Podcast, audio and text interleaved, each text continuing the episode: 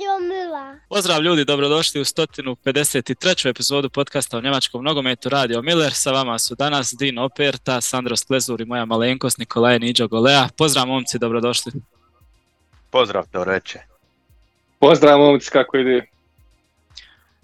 Pozdrav u Vareš dakle i pozdrav u Hanau iz Minhena. Evo smo se okupili. A u drugom dijelu epizode bit će Jan koji se javlja ovaj put iz rijeke, tako da pokriveni smo gradovima, nevjerojatno je čudo. Cijela Europa. Da. Uh, dobro, koje su nam teme danas? Evo, o čemu smo no rekli da ćemo govoriti? Sjećam Dakle- se da se rekao Eberl e, da nam bude kao centralna tema. Pa je, mislim da, da je dovoljno, dovoljno ima težine da to bude centralna tema. Moramo se spomenuti možda malo u uvodu odmah najbolje o pokojnom Kaju Bernsteinu koji je iznenada preminuo, pa ćemo o Maxu Eberlu kao centralnoj točki ovog prvog dijela i ostalo imamo nekih pitanja isto što, smo, što moramo nadoknaditi jer prošli, u prošloj epizodi smo imali tih tehničkih problema sa, sa internetom kod mene, tako da nismo uspjeli završiti epizodu kako smo ovaj, planirali, ali evo danas ćemo nadoknaditi bar neka od tih pitanja. I tako ovaj, u drugom dijelu epizode je najava 18. kola sa Janom. Pa evo koliko stignemo ovaj, od toga da, da završimo u, u ovoj epizodi, zapravo u ovom dijelu. E, ajmo onda od prve teme, e, šokirala nas je vijest sviju ovaj, da je iznenada u 43. godini uh, preminuo Kai Bernstein, predsjednik Herte. Zašto je on toliko bitan? Zašto želim da govorimo baš o njemu? To je zbog toga što je čovjek uh, prvi iz, iz, iz navijača, tako, tako da kažem iz Ultrasa, kao prvi u svijetu koji je uspio doći do te pozicije da vodi jedan veliki klub u biti, što je pogotovo kod nas nezamislivo, onaj, bili su odmah natpisi kao "Đe, šta će huligan voditi jedan klub i tako dalje i tako dalje.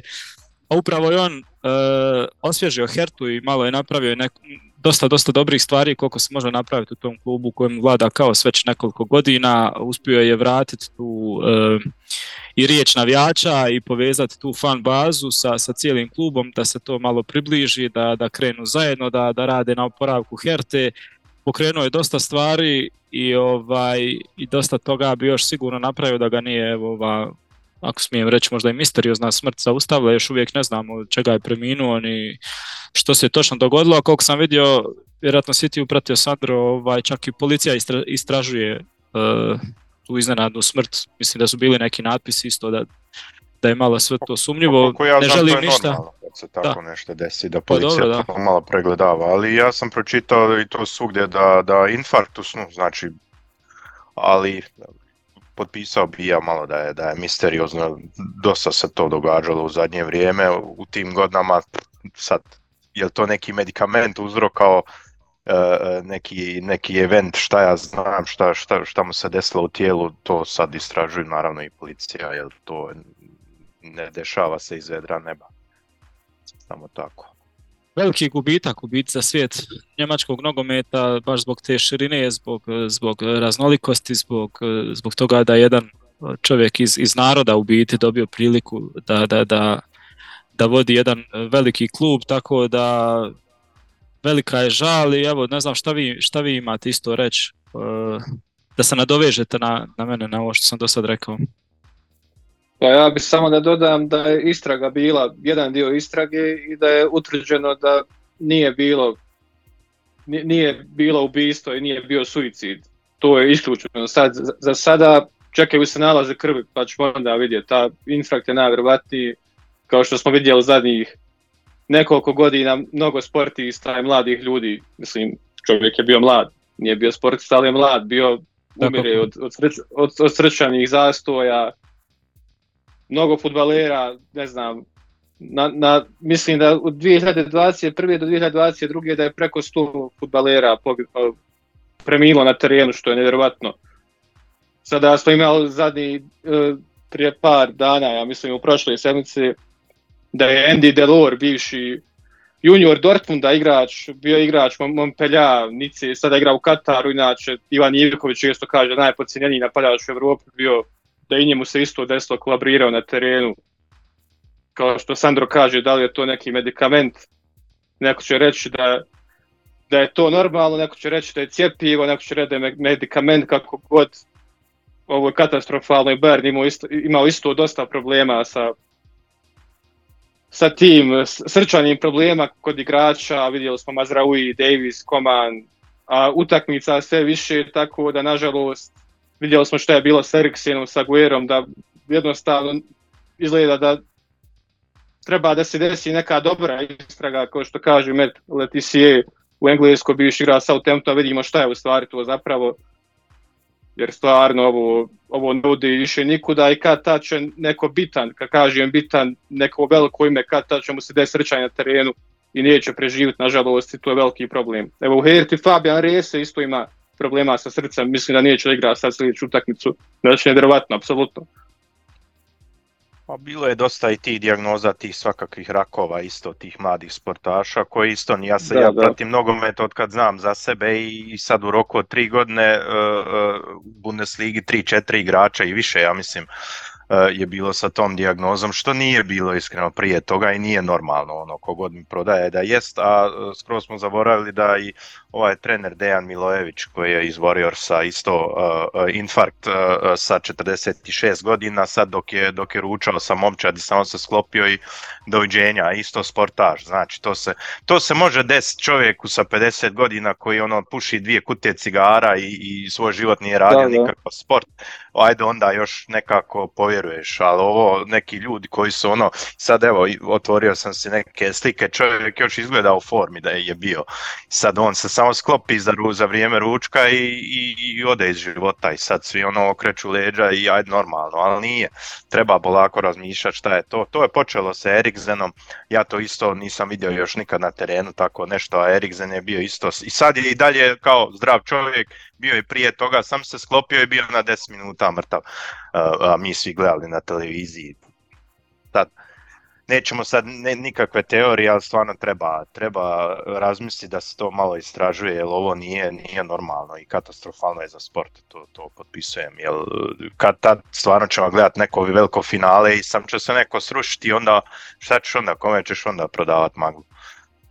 Tako pa definitivno, da... ali baš u jednu ruku možemo povezati Kaja s tim, ovaj, jer on je da. nekako bio taj, e, kako da, da kažem, romantičar koji je se borio da, da nogomet ne postaje novac ni nije ga vidio tako u biti, nego ga je vidio kao sport i Baš Premalo je vremena imao da sad imaš puno o tome reći. Nije dugo bio sad, na, na, nažalost, da, na, da. na toj poziciji, ali je, ali je potaknuo neki put Herte, uh, berlinski put, tako se to kao Berliner Weg zove uh, sad da. u Berlinu.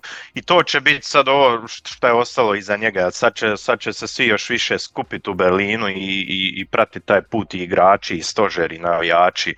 Um, ja mislim da je to njegov najviše, najveće postignuće i sad, sad da je ostao živ, isto bi to išlo tim putem, a sad ovo još to malo potencira i iz ove velike katastrofe za Hertu ja mislim može nastati nešto, nešto stvarno jako dobro. Da, nadam se da će nastaviti ovaj nekim njegovim putem i putem ozdravljenja tog velikog kluba. Ti ne znam, evo jesi imao ti još nešto reći ili da onda pređemo na drugu temu? Pa slažem se sa Sandrom, ako se možemo sjetiti, nažalost, jedna tragedija koja me uvijek pogađa je bilo samoubistvo Roberta Enka i koliko je to zbližilo stvari Hannover da sljedeće godine ono, bili su zadnji na tabeli zabijali sebi po 3-4 autogola po utakmicu na sljedećoj sezoni ušli u Evropsku ligu. Sjećamo se Fiorentine kad je njihov kapitan Davida Stori isto preminuo srčanog nažalost. A to, do, kad je on preminuo, to je baš bilo rijetkost, ali danas, kao što Sandro kaže, to je baš postalo gotovo uobičajeno. Jednostavno, mora se desiti neka istraga, jer ovo više ne, ne vodi nikuda. Da, puno je utakmica, puno je ubrzan ritam, puno je svega dodataka, tako da a ne, ne vidi se da da se radi na tome u biti da se to malo zaustavi, nego se gleda da se to proširi, tako da samo možemo očekivati još više utakmica jer jednostavno... No, novac je u pitanju, novac. nisu tu životi. Da, da. da. Nažalost. Nažalost. Dobro, e, toliko što se tiče te teme, neka počiva u miru, ostaće sjećanje na njega sasvim sigurno, na, na, na neke lijepe stvari koje je pokrenuo, i svakako u povijesti kao jedan od prvih koji je iz Ultrasa došao na čelo jednog velikog kluba, što je stvarno ovaj, bio presedan. E, druga tema, centralna tema, ovaj, bio bi Max Eberl, e, što je objavljeno početkom tjedna da konačno e, dolazi u Bayern. Trebao bi preuzeti početkom trećeg mjeseca, ako se ne varam, tu poziciju. Naj, najprije, a u drugom mjesecu će Bayernova uprava ovaj, to sve potvrditi, tako da jedno veliko, u biti najveće ime što se tiče sportskih djelatnika u nogometu u Njemačkoj, što se tiče klubskog dijela, jedan, jedan veliki meštar, tako da kažem, dolazi u svoj Bayern, vraća se nakon 30. kusur godina i ostalo mu je, evo, trenutno u 50. godinama, ja to tako kažem, ostalo mu je sigurno nekih desetak, 15 godina da, da sad napravi nešto veliko iz Bayernom i da, da se upiše konačno i u knjige Bayerna ovaj, kao da ureže, ureže u povijest nešto veliko, a vjerujem da on to može, da veliko ime i e, mora se govoriti puno o njemu i bilo je e, posljednjih godina dosta kontroverziji sa svime što se zbivalo, ali evo kako da, da načinemo tu temu. Ovaj, ajmo ovako u biti, zašto je, zašto je on vrlo bitan trenutno u Bayernu, e, znamo da je Bayern jedan od najvećih svjetskih klubova i ono malte ne sve, dosta toga je dovedeno do savršenstva i ono kad možda neko i misli da, da i ne može dalje ništa se napraviti, ja baš mislim da je Eberl onako još jedan dodatak s kojim se može napraviti još jedan iskorak možda i, i, i biti još i konkurentni u svijetu. Tako da evo, pitanje je zašto je Eberl bitan? Pa, bitan je kotačić i možda i najbitniji zato što, što ovaj eksperiment koji je Bayern sad u zadnje vrijeme pokušavao sa Oliver Kahnom kao nasljednika i jednim Salihamiđićem se nije baš pokazalo kao, kao dobitna kombinacija i to sad ono uz sad dužan respekt, ali na kraju nije bilo to što si je i Hennes i Rumenige zacrtao i možda su te cipele bile, bile kao što se kaže, prevelike koje su, su ostale za, za popunit za tu dvojicu i sad um, ovo je sad pokušaj neke korekcije um, um, uprave Bajena, jer jasno je i Hennesu i Rumenigeu da ne mogu više oni još dvije, tri, četiri, pet godina to raditi na toj poziciji da sad polako moraju to sve staviti na prugu uh, za jednu budućnost da se stvarno mogu uh, povući uh, iz kluba. A Eberl je jedna ličnost postala u nogometu, jest ono kontroverzna, ali ipak je on um, karakterno jak uh, lik um, koji je sve to prebrodio, koji može, može to uh, odraditi. Sad, pokazao je da, da, da tehnički ima sve sposobnosti, znači povezan je jako dobro, zna jako dobro posložiti jedan kadar, dobre transfere, prodaje, radi na pravo vrijeme za, za dobre pare. Sve je to dobro pokazao. Sad ako se zna ishrvat sa jednim Henesom i Rumenigeom koji će mu i, i ovako i onako još malo davati neke savjete, on može biti perfektno uh, uh, dobitna kombinacija. Ali po meni je još i rano o tome, um, previše uh, pričat zato što još nismo sigurni koja pozicija će biti njegova, znači Bayern još šuti što se tiče te teme. Mi sad samo uh, uh, špekuliramo kao svi, ali točno još se ne zna. Ali vjerojatno će biti tako. Da, za početak direktor svih sportskih operacija, znači malo je teško prevesti u biti to možda se samo preve, najlakše je možda objasniti po zaduženjima u biti, jer ono, sportski direktor, pa se direktor sporta, ono, ne znaš kako pravilno preveo, sportski direktor je Freund. I to je onaj koji je, što je radio i Salih Hamidžić u biti, a uh, Eberl bi trebao biti neko ko, ko je na čelu svih tih sportskih operacija, u biti sportskog dijela Bayerna svega, znači orkestrirati svim redat e, cijeli plan za naredni 10 godina za akademiju, za mlade talente, za prvi tim, ono netko ko je ono iznad, iznad e, Freunda, iznad Nepea, iznad Tuhela, ono, cijela ta hijerarhija.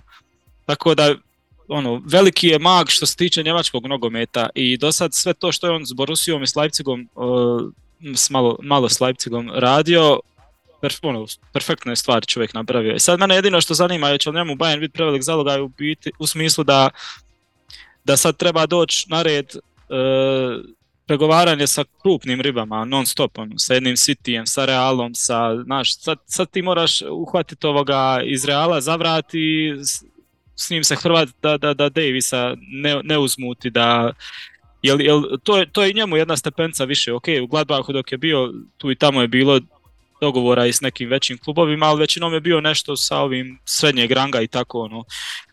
I otkrivo je neke mlade talente od, od, od nekih klubova koji su možda iz drugog, trećeg ešalona. I sad dolazi na red kad, kad ti ono, svaki dan ćeš se boriti za, ne znam, sa Milanom treba, hoćeš Teja Hernandeza uzeti, treba, ono, te neke veze. Tu, to, to je meni jedino što, i naravno taj Bayern što u njemu je čovjek je Nijemac, ali Bayern je to sad i znači šta god da se desi, ako kihne netko to mediji odmah sto puta objavljuju, veličavaju ili svašta rade, tako da bilo je svega toga pomalo i u Gladbachu i Leipzigu, ali ne na toj razini. E, sad je ovo još jedna veća razina, ono, on je dokazao se na svim tim dosad razinama, a ovo je jedna veća razina, sad mene zanima samo kako će se nositi s tim, iako on ima stvarno i karakter i ima jednostavno tu sad moć da, da, da, da je u očima svih u biti kao jedno veliko ime, jedan veliki znalac i šta ja znam. Pa Hasan je bio početnik kad je došao tek, a on pogotovo nije imao nikakve veze u, svijetu, futbala. Ali realno gledajući, Bern sada ima Eberla, ima Freunda, koji su, pa ako mene pita, to top 5 sportskih direktora na svijetu, njih dvojica su sigurno među njima. To je nevjerovatno koliko je Bayern sada dobro postavljen u tom sportskom sektoru, u tom upravnom sektoru. Ne zaboravimo Marka Nepa koji je jedan od najboljih skauta u Europi. Tako da, što se tiče regrutovanja igrača, stvarno su sad velika očekivanja. Zadnjih godina često znalo des da Bayern fali jedan štoper u rotaciji, pa fali jedan bek, pa fali jedan napadač, pa nema zadnjeg veznog. Ja se da toga više neće biti. I da se neće igrači davati čisto eto da zbog nekog njihovog nezadovoljstva, ne znam kako smo vidjeli zadnjih par godina, da će taj 20 igrača koji su spremni da igraju, jer Bayern stvarno ima užasnih problema s povredama zadnjih 15 godina, tako da treba nam jednostavno što više igrača i što više širine na svakoj poziciji. Po dva igrača, recimo na svakoj poziciji jednake kvalitete, što svaka ekipa stremi velika, i plus gomula talentovanih juniora koji imamo iz kampusa. Mislim da bi to, da će to biti odličan recept. Vidjet ćemo šta će uraditi Eberli i Freund zajedno sa Nepeom. Ja se sjećam kad je još bio Matijas Zamer, naš kao sportski direktor i, i njegov posao je bilo da, da on um, napravi uh, kadar koji može pokriti svaku poziciju dva puta. I to je on radio svake sezone. I otkad je on se povukao iz Bajerna, um, sve dok su te, ti neki igrači ili su se prodali ili su nismo, nismo produžili neke ugovore kao Alaba na vrijeme i, i tako to, sve smo ušli u te neke vode da stalno krpamo neke pozicije sa igračima poput Pavara koji igra i desnog beka i braniča, ali nikako da napravimo kadar gdje imaš dva desna, dva lijeva, dva e, stopera na svakoj poziciji desno i lijevo, da imaš dva golmana i tako dalje, da ne nabrajam toga nije bilo više. Znači uvijek smo nešto krpali i izmišljali toplu vodu ono sa igračem koji mora hibridno igrati skoro i tri pozicije. Znači jedan Lajmer, um, uh, još mu samo fali stoper i golman, inače skoro sve je morao uh, krpat na kraju u defensivnom dijelu.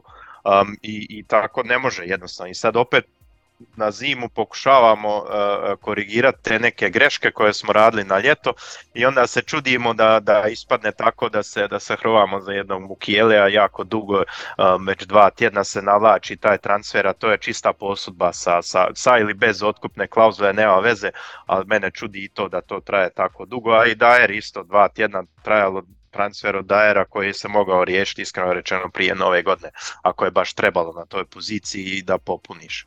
Tako da, da ja mislim sa Everom se to neće, neće tako dešavati, jer on će biti strateg iznad sviju.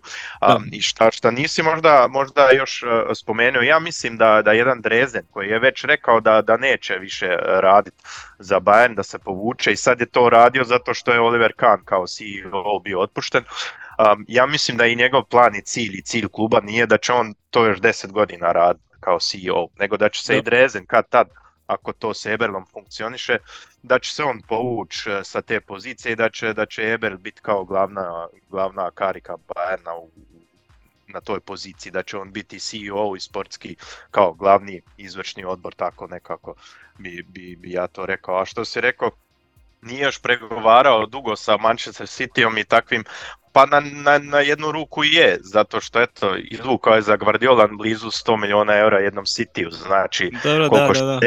70 milja za, za, za Šobošlaja jednom Liverpoolu.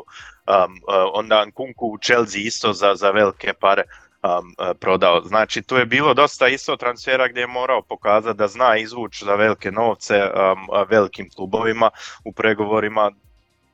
Po meni to pokazuje da on ipak to može. Nije radio cijeli život, ali ja ne vidim tu problem da on sad zove neki Real um, zbog Davisa i da to riješi. Ili će ga prodat za 80, ako treba. Da. Ako baš treba.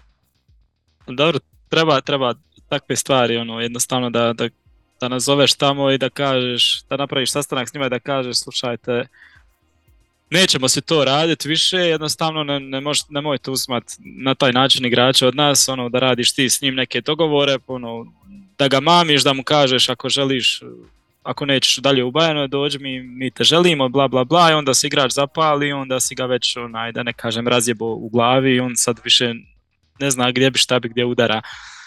Nego ono, idemo džentlmenski, ne dirajte, ne dirajte nam na taj način igrače, ostalo ćemo se sve dogovarati. Jednostavno treba takva jedna, ovaj, takav jedan čovjek koji stvarno ima gardi i koji će se sa svima pofajtati. A mislim da to Ebel stvarno, stvarno ima, ono, samo ćemo vidjeti ovaj,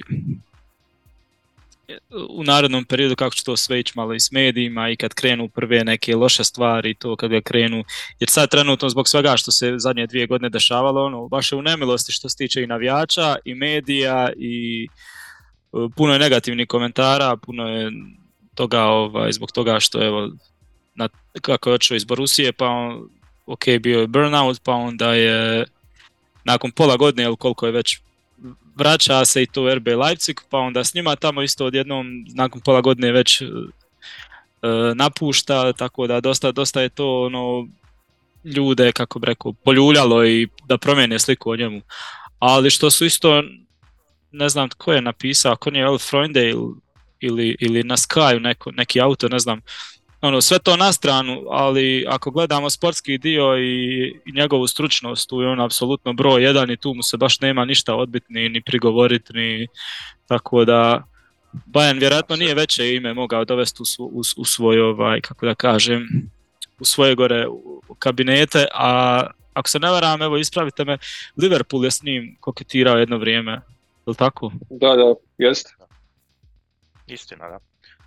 Ali kao svako ko je uspješan polarizira polako i, i ti te medije isto, to, sve to nešto, nešto hajpuje, ipak to je biznes na kraju. Um, ipak to je čisti biznes i da se neke pozicije otvaraju, zatvaraju i, i ponekad ono trebaš, trebaš imati sreće da se otvori u pravo vrijeme neka prilika. Um, tako da ja to ne bi sad previše, previše gledao te negativne strane što se pisalo, jednostavno se tako desilo. Nije ni on, ja mislim, htio biti samo godinu dana u Leipzigu nego eto tako je ispalo i sad je ovo mjesto slobodno i ovo mu je prilika života i šta bi sad trebao čekati još dvije, da. tri godine da, da sve ono kao poraste, um, samo da, da, da mediji budu, budu ok s tim.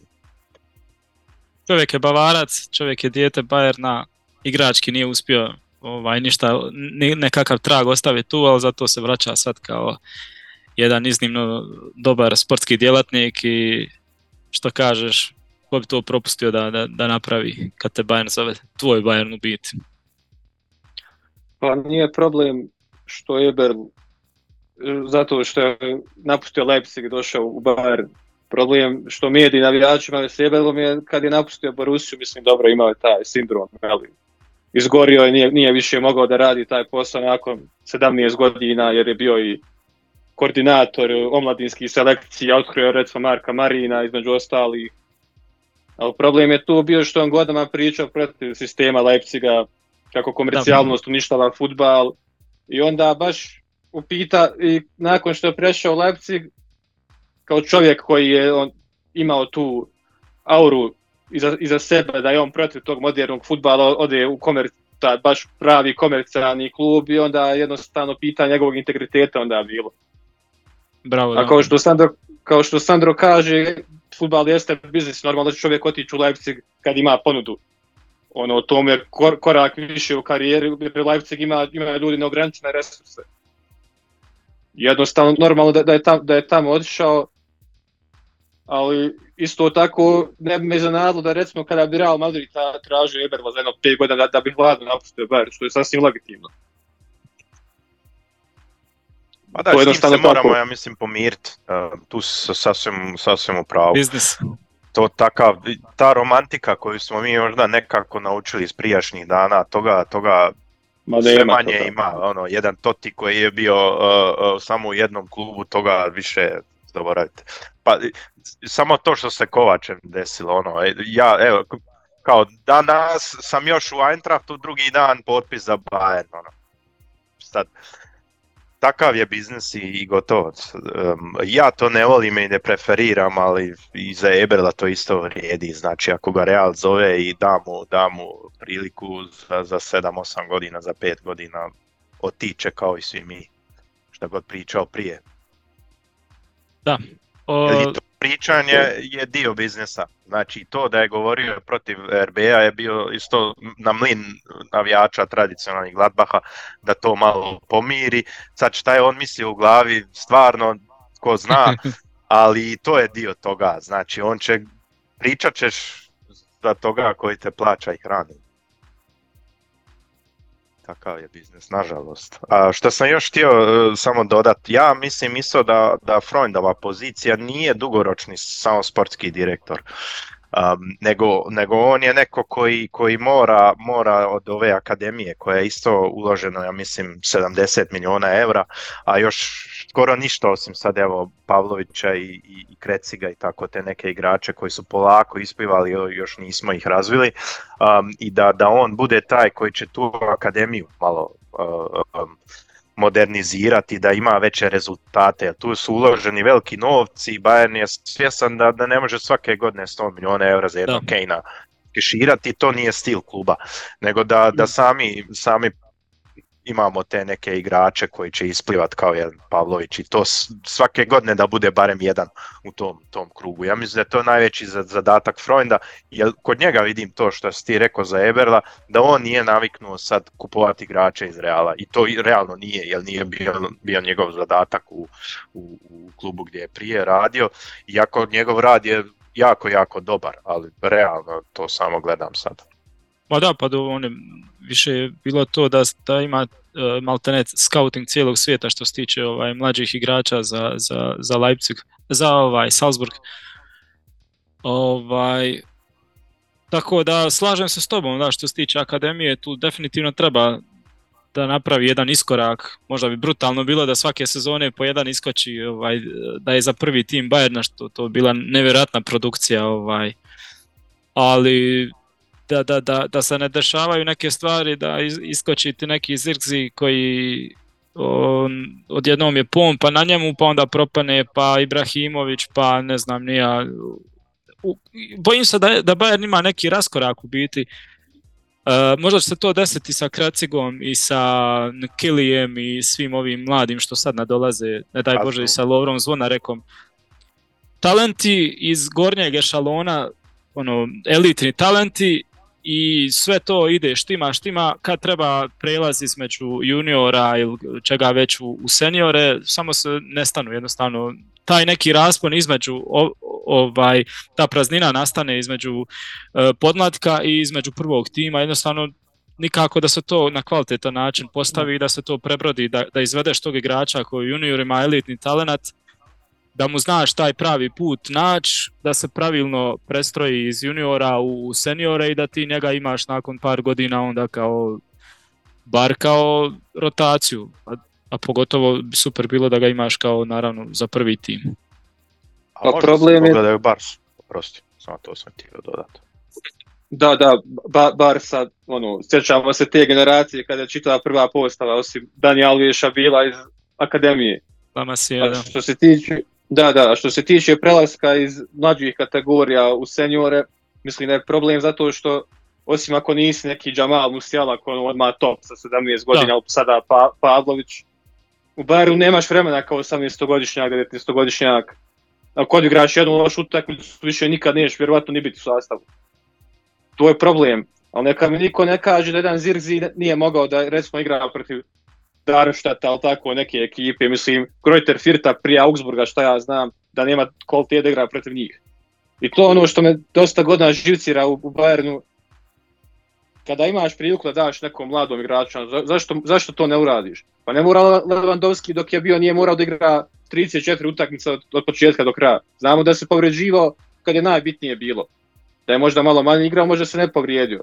Jednostavno ne vidim ra razlog zašto kada je rezultat, ne znam, 6-7-0, ti ubacuješ Čupa Motinga, a ne, ne, ne bi ubacio onog zvonareka da dobije koji minut. Jednostavno to mi nema apsolutno nikakve logike. Mislim da ta hjerarhija, to nikakva hjerarhija, jer apsolutno šta Čupa Moting zna, njemu znači ti 10 minuta, puno više Lovri znači to i za samopouzdanje, za CV. Pa sjetimo se samo jednog Pierre Emil Hojbjerga, koji je ono bio strašan kod Guardiola i tu na wingbackov se sjetimo jedne sezone, jer nije imao niko drugi da igra to i onda ide posud Augsburg, Schalke, ono totalno neke odluke koje nemaju logike baš. I onda dovodiš Tolisso za 43 miliona. Ono neki transferi jednostavno nisu jasni. Da. E to se uklapa u ovu priču, apropo Eberla, ovaj, to, toga bi trebalo biti manje u biti i trebalo bi više sistema biti da se sistemski radi. Još jedna stvar vis-a-vis toga, tih eh, mladih talenata, govorilo se ako nije prošle godine ili, ili nisam sad siguran, ali i nebitno je, kao da će se Bayern na tom eh, planu pokrenut, da će u smislu sklopiti suradnju eh, u Belgiji, u Nizozemskoj i ne znam, Austriji ako nisu rekli. Sa nekoliko Amerika, klubova Amerika. I Amerika, ali s nekoliko klubova s kojima će razmanjivati te talente, ali što je najvažnije pronaći ekipu u koju će poslati odjednom 3-4 tih e, potencijalnih ono, za prvi tim i da tamo budu, ali da ta ekipa uh, koja je tvoja filijala u nekoj drugoj ligi, da ona ima uh, trenera koji će njih non stop koristiti i da, da igraju sličan bar sustav ovaj, kakav igra Bayern i da oni igraju tu neku rolu za koju su planirani u budućnosti Bayerna i da na taj način ti njih kališ tu i da onda kad se vrate od tamo nakon godinu, dvije ili koliko budu, da su već spremni za, za ući u taj sistem. Ono, ok, ako ne možeš 18-godišnjaku dati ovaj, povjerenje i protiv Darmstadta i to ono što se rekao da se ne prašta jedna loša utakmica, ok, nemaš vremena razvijati, to je normalno jedan od najvećih klubova na svijetu, jednostavno ne možeš ti biti, ne znam, ne možeš biti Ajax, ne možeš, ali možeš naći takav klub koji ćeš sad 4-5 tih koji će se tamo o, spremat i, i, i kalit i za 3-4 godine kad skupe nekih 150 utakmica u toj nekoj ligi koja nije za odbacit, koja ipak ima nešto, neka Belgija ili Nizozemska, kad se vrate da su odmah materijal za prvi tim, baš za rotaciju. E to je neki plan ono, koji, koji, koji možda fali i koji, koji bi mogao dijelom možda napraviti nešto u tom, u tom vakumu između akademije i, i prvog Zato ti tima. Freund, ja mislim, i doveden. Jer on to poznaje sa Lieferingom. Znači, Liefering Da, je, ja mislim, druga liga u Austriji. To ti je kao druga filijala uh, Red Bulla i tamo šalju još mlađe igrače koji još nisu za Red Bull. Idu tamo um, i onda se bruse i onda mogu doći odmah oskočiti uh, u, u prvu austrijsku ligu i čak onda i, i ligu prvaka i šta se sve još igra kod Red Bulla. Samo pff, za Bayern naći takvog kluba i nije toliko lako, ali šta je, šta je Din rekao, isto, isto mi je važno za, za, za povući crtu, jer sad koliko puta smo na lijevoj strani, ono, ajmo, mo- moramo provat nešto, jel Davis uh, ili je ozlijeđen ili nešto, nešto je bilo, um, i onda mi krpamo sa jednim um, lineberom koji ide ili Mazraoui na tu kao nenaturalnu po- poziciju, a imamo jednog Aznua kojeg smo oteli Barceloni u, u, u, iz njihove akademije koji je ono baš jako, jako dobar talent. Jeste on još jako mlad, ali to što je Din rekao, zašto njemu ne dat nekih 10-15 minuta u nekoj utakmici da bare malo um, vidi kako je to u prvoj momčadi, um, ali tu su opet i mediji njemački, jel, uh, koliko puta sam vidio da, da onda se udara po tim mladim dečkima ako odigraju malo lošiju utakmicu, umjesto da ih se bodri, um, bio je i Muzjala već meta tih medija, a Muzjala jedva 20 godina napunio i bio već krucijalan za, za prvenstvo Bajana i svašta, tako da ono, prerano hajpujemo i prerano udaramo uh, u medijama po takvim igračima i možda je i to problem zašto se, se, se vrhunski treneri boje to raditi da ne bi, ne bi prokockali takve igrače, talente. Da. Reci Din. Pa vrlo lako moguće. Što kaže Sandro, mislim da su mediji veliki neprijatelj Bayern, znamo, znamo šta Bild radi Bayern već godinama. Mislim, to uništavanje, uništavanje slačionci. Sjećamo se onih priča o Jamesu Rodriguezu, ne znam, ne želi da trenira, pa je kancer u slačionci, pa to uništilo ekipu te sezone. To užas bilo šta se priča, bilo istina ili ne. To je nevjerovatno. A što se tiče Freunda, mislim da njegova uloga bit će kao uloga Ralfa Rangnika u Red Bullu. Što se tiče tog globalnog scoutinga, a imamo filijale, primjer, recimo Manchester City i Girona, vidimo koliko je Girona da. dobro ove sezoni. U, na nekom manjem levelu imamo Dinamo Zagreb, Lokomotiva Zagreb, tako da imate i primjera. Tako da bi to moglo da bude uspješan plan za budućnost. Da, definitivno. Sad sam čitao intervju Tuhela um, uh, koji je pričao o svom vremenu u Engleskoj u Chelsea i rekao je da, da malo mu fali to zato što um, on je dobio više priznanja u jednom A, Chelsea da, da, da. i u Engleskoj nego što dobiva u Njemačkoj, um, jer pre, pre rano ga kritikuju. I samo bih htio jedan primjer dati. Koliko mi hajpujemo u medijama jednog Šabija, i to sasvim zasluženo, Šabi Alonso, ali ako Bayern uzme tri boda protiv Uniona, to je samo jedan bod razlika koliko god loše možda tu i tamo igra izgledala i, malo klimavo i malo ono neka, neka dominacija bez, bez ikakvo, ik, ikakvog rezultata, ali na kraju kad povučeš tu uvijek ti treba rezultat. Tu smo kod Morinja opet, da ga malo spomenem, ali rezultat se računa na kraju, jer sa lijepom igrom nećemo osvojiti ništa, nego moramo pobijediti utakmicu na kraju. Najbolje je još kad igramo dobro. A i hajpujemo jednog trenera, ovog drugog se udaralo i šta je Haman i, i Mateus i šta su ovije novine sve pisale o Tuhelu, a šta je Tuhel napravio? Imao je samo te neke neriješene sa, sa Leverkusenom, sa Red Bullom i, i, i eto to u, u kupu što se u 90. minuti desilo. Um, tako da, da, ne znam, stvarno mediji moraju isto malo, malo se razoružati, jer ovo je stvarno prelilo meni isto čašu. Kad sam o tome razmislio, upravo je Tomas. Um, u Engleskoj je još jako, jako cijenjen i sad ga opet zovu, odmah sam u komentarima vidio na, na Twitteru um, da svi navijači Chelsea, aj ti samo se vrati kao najveća greška kluba i od kad je on otišao, sve je nezbrdo otišlo i jest. Od kad njega nema u Chelsea, sve je otišlo naopako kod njih. Eto šta je Ante Čačić napravio. Eto, eto. TV serviser riješio i to za, za Chelsea. Ali, eto, samo sam to, to htio reći, jer stvarno nije zaslužio te kritike. Jes da ga i mi kritikujemo ono kad mi pričamo, ali to samo o stilu igre, ali na kraju rezultat pokazuje da nije toliko, toliko loše. Jedan bod razlika, pa. a mediji to dijele u sasvim dva smjera.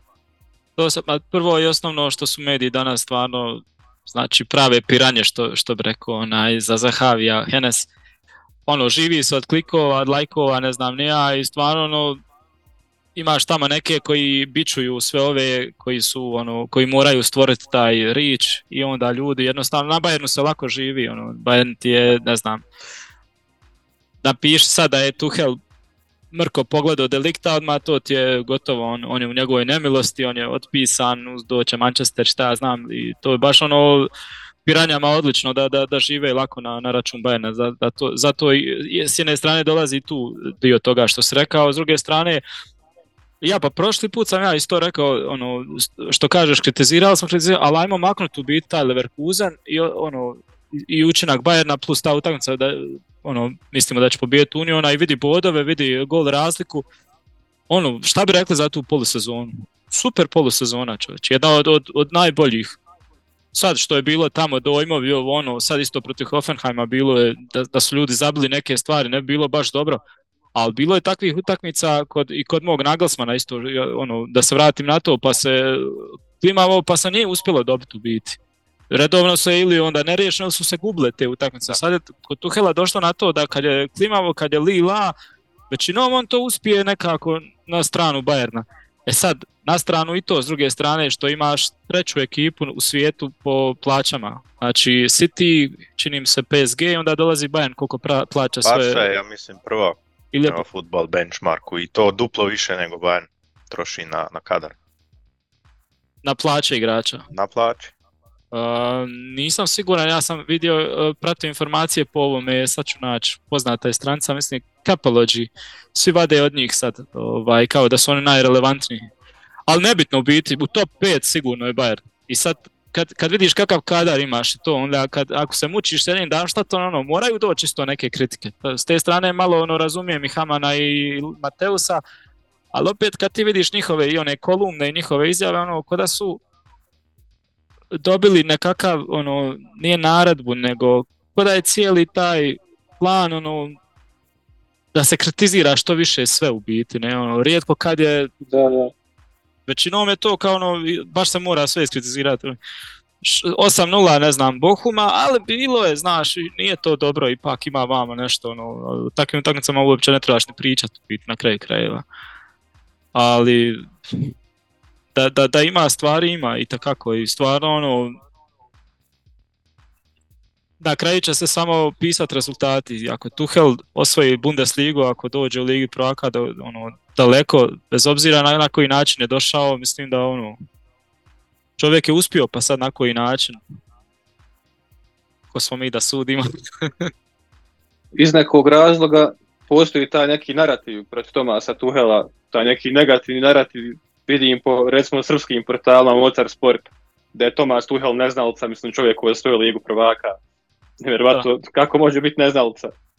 Mislim, šta bi ti ljudi iz komentara koji, koji ono, gledaju futbal, ne znaju golove, asistencije, šta bi, šta bi oni mogli da uradi s tom ekipom? Ono, Stvara se takav narativ da je ko, s- njemu sjekra u med pala, da je on neki poluamatir, da je ne znam, da je na nivou BH Premier lige, mislim to je stvarno sramota. A taj narativ se očigledno prenio i na, Njemač, i na Njemačku. Ne znam je li to zbog Balkana zbog nečega. Možda, možda je Tuhel nekom je nešto uradio, rekao što nije trebao, nekom je moćnom u njemačkom futbalu, stvarno ne znam. Znamo da je trebao da bude u DFB-u, čak da bude pomoćnik Jogi u Levu, nakon što je napustio Mainz pa otišao u Dortmund. Mislim da je jednu godinu pauzirao, tako da ne znam što je tu, ne, ne znam zašto Tuhela toliko mediji napadao. Evo pitanje jedno za vas dvojicu. Ja lično mislim da Bundesliga nije bila jača u zadnjih deseta godina. Ono, od početka do kraja kad vidimo ko igra, za koji klub gledam Bayern protiv Hoffenheima, pa u Hoffenheimu igraju sve manje više reprezentativci svojih zemalja ili igrači koji su prošle škole nekih, nekih velikih kluba, pa Hoffenheim ima stvarno dobru ekipu kad gledaš na papiru i nije, nije malo čudo da, ne znam, imaju 100% prečke, da su bolji od Bayerna u 60 minuta. Pa jedan Kramarić je tu, a mi da čovjek igrao finale svjetskog prvenstva. Premel šta? Povremeni njemački reprezentativci, Bauman, o čemu mi pričamo? Bayer isto. Pa nevjerovatno, mislim da Bundesliga nije bila jača, zadnji put je veliko jaka bila možda 2014, no imao si Klopa, Tuhela, Guardiolu, De Bruyne je bio u Wolfsburgu, ali sad imaš Leipzig, ono, Xavi, Simons, Openda, odmah kad bude sprema Leverkusen, da ne pričamo, Bayern također. Dortmund, koliko god ga kritikovao, Dortmund ima jako dobru ekipu na papiru. To se mora priznat. Da. U, mno- u mnogim sezonama nisu imali. Ti imaš no Branta, Roysa i Reinu za jednu poziciju. Pa koliko ekipa se može pohvaliti da ima na poziciji desetke toliko dobrih igrača. Rijetko koja ekipa. A Eintracht tu isto. Pa Eintracht može svaku ekipu na da pobjedi. Mislim, mogu da izgubi. Ono, a Stuttgart isto, tako da ne, ne znam kako vi vidite to. Pa da, složio bi se s tobom u, u potpunosti. Stvarno smo, ova sezona je brutalna zato što, ajde sad se iskristaliziralo, možemo mislim da reći o tome da je ono borba za titulu svela se na dva kluba, ali borba za ligu prvaka i ostatak bit će brutalno. Ono. Dobio si znači brutalnog Leverkusena koji ono parira Bayernu sad, do sad ono bara bara, nema govora uz njih Stuttgart, ajde Leipzig i Dortmund smo navikli da je tu u Ligi prvaka u toj borbi, ono, strašna ekipa Leipziga, Dortmund malo kašlje, ima neki stvari, ali ono, opet je, mislim da će napraviti puno u Ligi prvaka, ja uvjeren sam u to, ako Sancho klikne da, da će Terzić u Ligi prvaka napraviti neke dobre stvari, a u Ligi će biti problema i dalje, Bundesligi. Stuttgart, dobio si ono, od prošle godine se borili ljudi za opstanak, ove sezone igraju jedan od najboljih nogometa u cijelom svijetu, i igraju protiv ovaj Leverkusena, trebali su dobiti ono, ne, ono stvarno nekoliko utakmica pokazalo su da su da su strašno dobri. Pa onda reda šta, imaš tu Eintracht sad koji se isto opet pojačao, koji ja, ja i dalje mislim da će se boriti isto za ligu prvaka, tako da ono, baš što kažeš, 5-6 klubova koji su stvarno, stvarno iznimno jaki.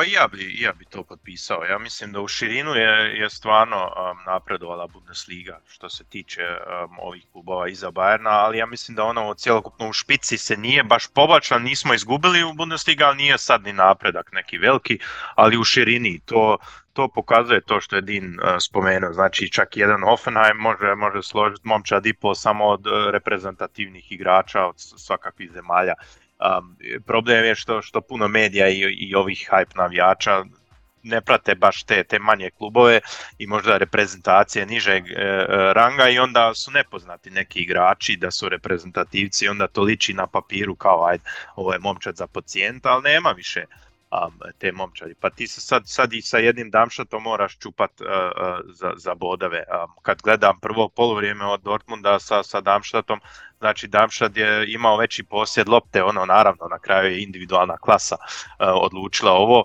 um, što je sasvim normalno za Borusiju, ali ipak se, se jedan Damšat jako dobro drži, a pogledaj realno njihov kadar um, nije ni blizu jedne Borusije, ali ipak se, se to nije, nije više utakmica gdje ideš kao Borusija i ono na polovremenu 3-0 i možeš već izmjenjivati, računat na te bodove, nego moraš se oznojiti jako dobro um, da uzmeš uh, uh pun plijen.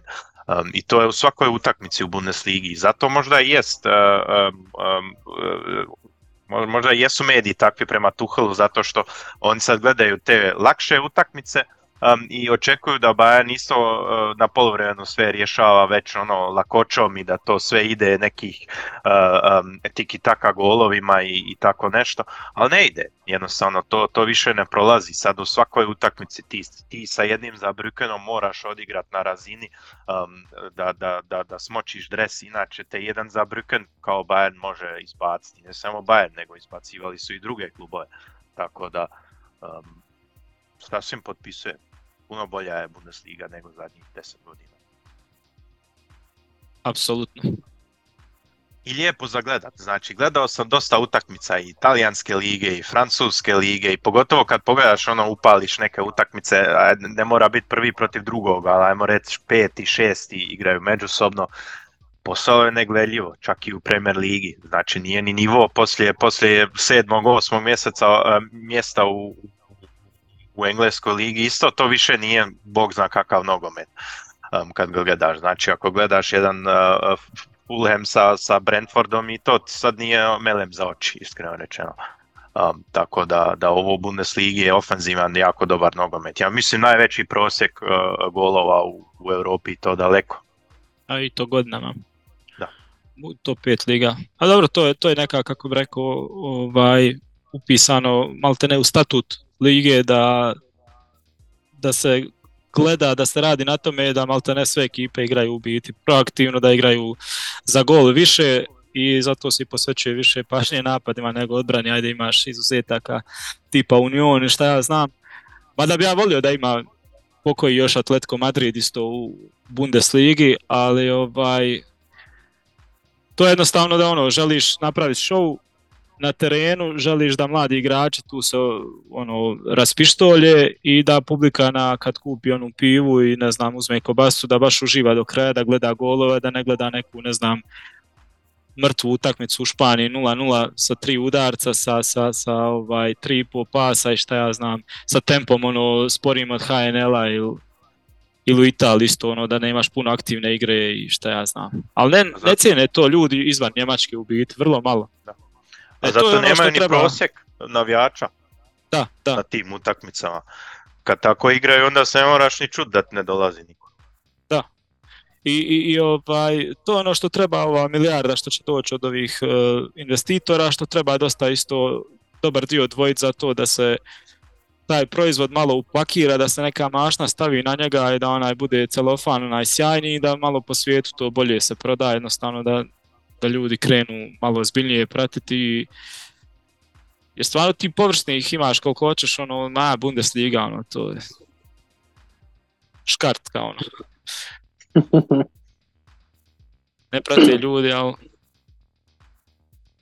Pa to mi je, to mi je ponekad krivo, kad, kad vidiš da, da, da, da neki ljudi komentiraju, a vidiš da nisu baš nešto pratili um, i onda, onda udaraju neke kritike i tako nešto ili ono kao kako se ovo moglo desiti, kakav je ovo kiks, a kad malo realno pogledaš nije uopće kiks, ali sad sve jedno koja momčan, ali tu prerano onda neki, neki ljudi, a to ti je doba interneta i, i, i s time se moramo pomiriti, ali i neki žurnalisti isto bi malo, malo bilo bolje da neko stane prije nek što piše i razmisli malo.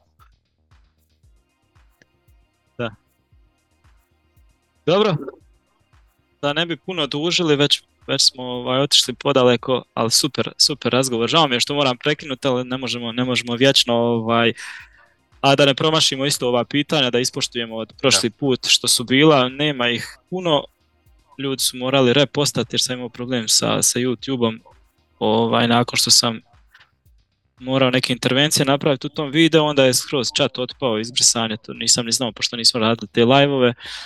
Uh, Evo krećemo sa Ivanom, Ivanom Pupić-Furiljom koji nas prati već od samih početaka, jedan od naj, najvjernijih fanova podcasta, pita koje je po vama najbolje e, realno rješenje za Bayernov vezni red, u zagradi pozicija šestice, uloga Leona i Kimiha i tako dalje, i za poziciju desnog beka. Po vama šta možemo očekivati od Pavlovića, na kojoj ga poziciji vidite i koji su njegovi dometi? Ko se javlja za riječ? Evo mogu ja prvi, pošto sam i članak pisao o tome, onaj, pa mislim da, pa, da, bi, da bi Pavlović trebao da bude taj, ta šesta, taj zekser koga već tražimo, ko zna koliko već. Nismo imali pravu, pravu šestu, ne znam, od odlaska Havija Martineza.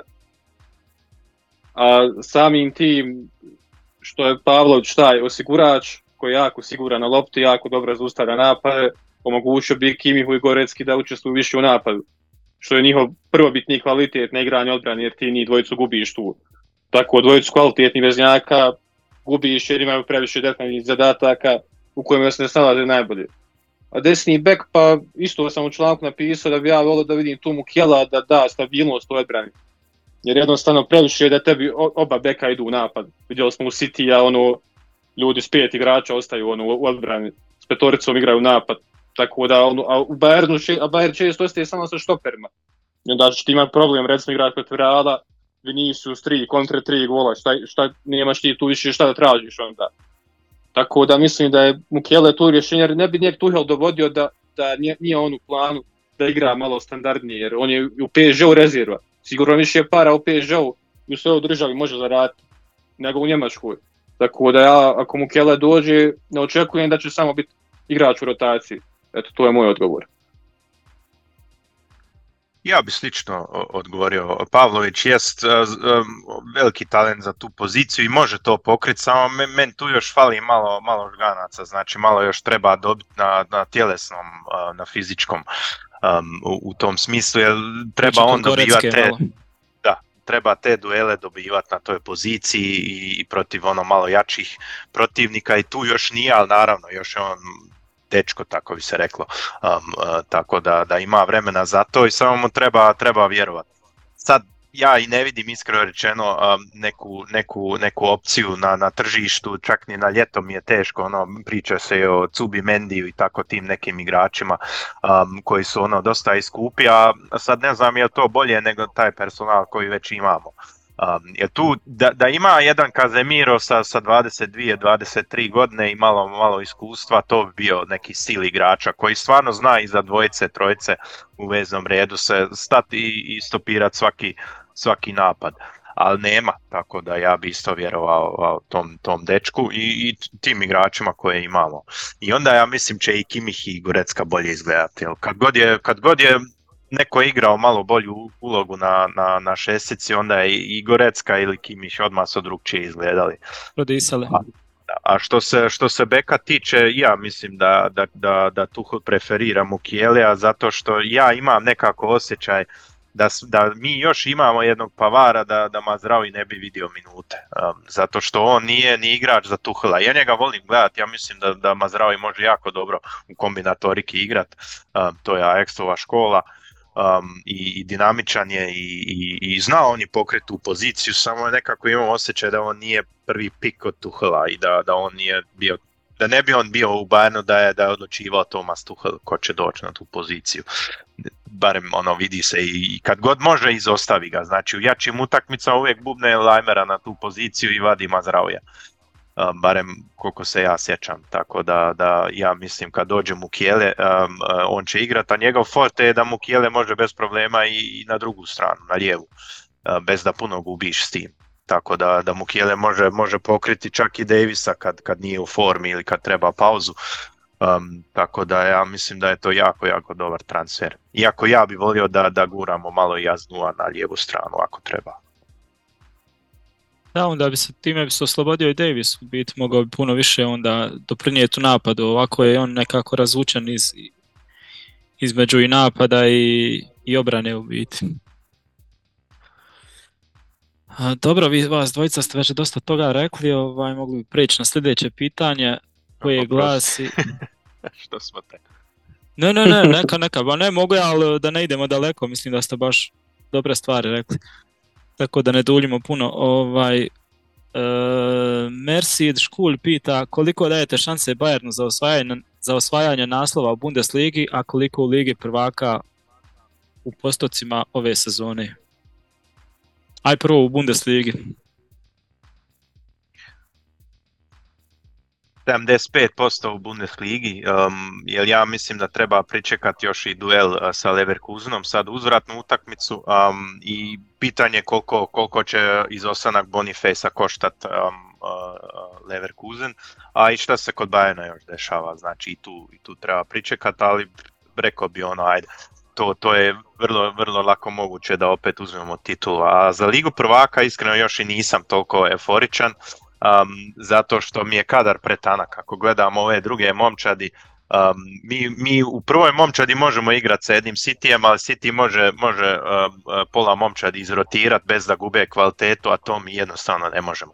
Um, I kako nas sreća prati u takvim utakmicama, uvijek ćemo imati kartone ili ozljede i, i ostaćemo bez nekih karika i falče i onda u plaću.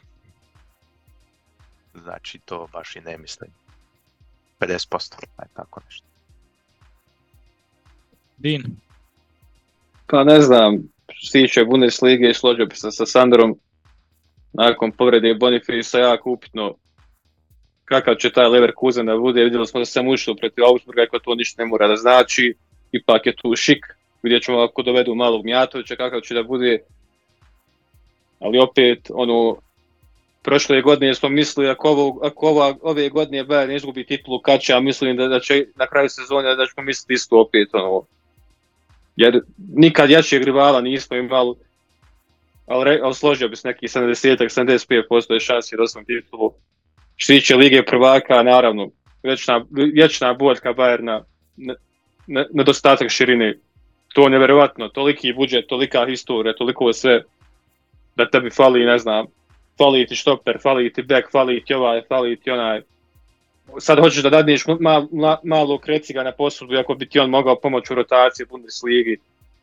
Neke jako upitne odluka, Liga prvaka imaš gomilu ekipa koje su izjednačene. Znamo da, da je Real uvijek favorit, da City krijeće tek neka posle januara da igra što je očekujemo od njih. A znamo, a znamo bar i one sezone kad smo osvojili Ligu prvaka 2000 2020. Ja mislim da ne bi osvojili da nije bila pauza zbog korone, pa mi bi imali šest povrijeđenih. Ono, u četvrtfinalu Lige prvaka, Lewandowski se već bio povrijedio tad, igrao bi ti Zirzi i ono, ne znam, koga bi dobro tad, dobro Barcelonu prošli svakako. Ono. Recimo kasnije, ne znam, City ja bi dobio sigurno jer ne bi s Lyonom igrao i tu nema šta tražiti bez Lewandowskog. Ono. Tako da mislim da će ove godine nešto slično da bude, nažalost opet nedostatak taj širine i mnogo izjednačenih ekipa, tako da baš nisam optimističan, iskreno, iskreno budem. A što se tiče Bundeslige, ja sam malo oprezniji od vas. Možda bih rekao 60-40. E, Sandro, nešto si htio dodati?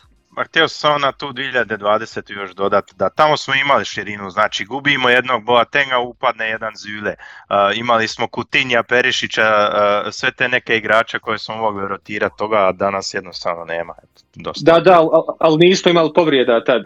Da, Svi su i bili to, spremni. I to, da. Da. Što se tiče Lige prvaka, složio bi se da za mene isto 3-4 ekipe, a u njima je i Bayern, uh, imaju otprilike ono, tu negdje šanse za osvojiti. Vidjet ćemo šta će Bayern uh, napraviti do kraja prijelaznog ovog roka. Real što kažeš uvijek je tu negdje, mada ne mislim da ove sezone će četiri finale, polufinale za pet već. Ovaj, City naravno trebalo bi da ide do kraja, sad šta ja znam, Liverpool, ono, ono, koji postotak gore dole, ali tu je negdje Bayern s njima. Ja mislim da s Tuhelom koji sad već polako, ono, tu bit će godina dana otprilike ubrzo, da neke stvari sad bi bile dosta drugačije kad, kad bi se sreo opet sa Cityjem i šta ja znam. Da bi on to znao naštima tu dvije utakmice, da izvuče maksimum pa na bilo koji način, ovaj, ali da bude Bayern bara bara sa, sa bilo kim do, do kraja ovaj, do kraja Lige prvaka. E sad uvijek je to što ti odluči ona nijansa jedna. Ali mislim da može biti u tom, u, u tom, uh, u tom dijelu da, da, da nijanse odlučuju u biti do, do kraja u završnom dijelu Lige prvaka. Uh, sljedeće pitanje je Josma Lepi. Iskreno me zanima vaše mišljenje o Delihtu. Kad je došao u Bayern, ja nisam mogao vjerovati, po meni jedan od najboljih stopera današnjice. I drugo pitanje, jel mislite da će Tuhel ostati ako Bayern osvoji Bundesligu, a ne osvoji Ligu prvaka? Mislim da će ostati. Bundesliga je minimum minimuma, ako se ne posvađa ni s kim, ostaće sigurno bez obzira na Ligu prvaka. Ja mislim. Pitanje je uvijek dojma. Sad ako ispadnemo krši lom sa Lazio Rom, onda ne znam baš Ja, onda- da, onda da, će, da će opstat. Ali ako sad ono, boriš se sa nekim Cityjem u polufinalu i ispadneš, um, uh, neće biti okej. nikakav problem. Ko je prvo? Pa ja ne-? Delikt. Hajde prvo neka di. Pa evo, da odgovorim samo, jer ste vas dvojica na, na, na ovo prvu. Pa ja ne mislim iskreno da će Tuhel ostati ako osvoji samo Bundesligu, jer tebi se pruža, pruža prilika da Alonso dovedeš besplatno. Jer u Real Madrid ići neće, Ancelotti je produžio ugovor. U Liverpool neće da ide do klopa, još ima validan ugovor i ti imaš priliku da ono možda generacijskog trenera dovedeš. A znamo da da je Eberl neko ko je znao praviti te rezove, kad je u, u borbi za opstanak, kad je Gladbach zadnji sam bodova za ostatka, čovjek dovede Favra, čovjek igra na posjed. Ono, ne, ne igraš onaj da. futbal, ona bunker u borbi za opstanak, tako da ja mislim da, da Tuhel mora osvojiti ligu prvaka da ostaje na klub, nažalost. Ja mislim da bi ga i polufinale spaslo. A meni je samo jedno od bitnih pitanja koliko je Alonso vjeran Liverpoolu da, ne pri, da odbije odmah porudu Manchester Uniteda. Ma nema teorije da ide tamo. Jer i oni Ja bacaju oko računam na je veliko. čovjek takav. I ja, i ja se nadam. Nema teorije. Tako da on će, će riješeno. trenirati samo takve klubove koji pašu u profil, a to nije Manchester United. Neka bude tako. Prvo pitanje, mišljenje o deliktu. A ne znam iskreno više šta bi rekao o tome, to je Din spomenuo, ti, te stalne ozljede u, u klubu, um, sad bio to jedan Hernandez isto doveden kao, kao velika nada za tu poziciju, puno je koštao, isto samo je, samo je brinuo liječnike u Bayernu i, i fizioterapeute i, po meni isto, je, naravno sad ta ozljeda sva sreća nije bila toliko strašna koju je sad povukao, ali ja na njega skoro i ne naračunam više kao rotacijski igrač, ono kao aj dobro, ako je tu odigrat će dvije, tri utakmice možda za redom, onda opet povreda šest tjedana ga nema, opet e, treba rehabilitacija, tako da, da um, nešto se mora i kod njega možda promijeniti, možda i prehranu ili nečega, jer stvarno previše je tih ozljeda, svakakvih um, to isto ne dolazi iz vedra neba. sad ne želim ga uopće kritizirati, ali možda treba nešto naštima da, da se to ne dešava toliko. Jer ima drugih igrača koji nikako se ne povređiva. Jesu ima malo i sreće i svega, ali kod njega je stvarno kronično skoro postalo. Iako mi je najdraži branič kojeg imamo, iako sam se veselio da, da dolazi, ali previše ga plaćamo, tako da, da ne igra uopće. Da, mislim, imat njega u rotaciji među trojicom stopera, ono, ima tu Pamekana, Kima i njega, to mislim, brutalno izgleda. Sad stvarno i meni je žao što se ovo dešava, što je ušao u taj niz ozljeda, nadam se da to nije stvarno nešto što će ga pratiti u nastavku karijere. Još je dosta mlad, možda za početak, što kažeš ti trebalo nešto promijeniti, možda za početak, ovaj, ne znam, možda mi pogrešan dojam, ali možda ne bi bilo loše da i on skine 3-4 kile, možda do 5 kila Ponekad mi izgleda stvarno da i on ima onako malo, malo viška na sebi. Šta ja znam, ne, danas stoper više ne moraju biti ovaj neki Nikla Zule da se nosa sa dvojicom, trojicom u kaznenom prostoru. Ovaj. Bitat je ta brzina i svejedno snagu možeš izvući na, i pametan si stoper, ovaj, on dosta zna i glavom to odraditi, tako da ono, možda za početak to. Ne znam, brutalno je imati njega, kažem, opet izgubio s Hernandeza koji isto, ajde, stvarno je bio potencijal i odlič, odličan ono, švicarski nožić, pokrivo je svašta nešto i zadnjih si godina, koliko zadnjih 7-8 godina 200 miliona spržio na stopere i stvarno si imao, imaš elitu u biti, a onda imaš što kažeš dojam da, da, da te ozljede non stop uh, sjebu da izvinete, da, da, da, da nemaš osjećaj da si spržio 200 miliona i doveo elitne stopere, nego da, da si ono, toliko je bio nesretan da si tih 200 miliona bacio malte ne.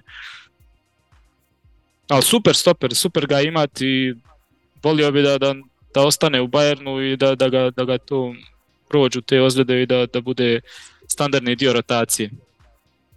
Delikt je svjetska klasa, to uopšte nije upitno, ali problem s deliktom, složio bi se s vama dvojicom, kada je tek došao Bayern, jednostavno nisam mogao da vjerujem koliki je čovjek, ono, kolike noge ima. Ja mislim da nije njemu problem kao Zila, da ima višak tih nepoželjnih kilogram, recimo Sala, on ima višak mišića, ja mislim. Taj problem je slično imao recimo Mika Richard u City-u, pa brzo karijeru morao da završi. Znamo koliko Jordan Shakir imao problema zbog toga, Memphis Depay, tako da mora da skine te, taj višak mišića, ipak je ovo futbal, nije ovo ultimate fight, ne znam šta.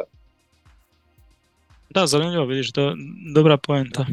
Čak i Gece imao te probleme na kraju. Um, da, da, da. Izgubio je, izgubio je na, na, na, na pace, kao zato što, što je bio previše bildan nije izgledao je malo manji čovjek po, po staturi, ali nabio je previše mišića i na kraju je izgubio na tome driblingu i čovjek nije više mogao preći nikoga, ali je bio treniran, ono, ali izgubio je na eksplozivnosti. Ali možda i, i, i Delikta stvarno to malo i hendikepira, um, jer ako imaš previše tih mišića, ima previše mase koja se može uh, rastegnuti, uh, uh, imati neke, neke probleme u mišićima.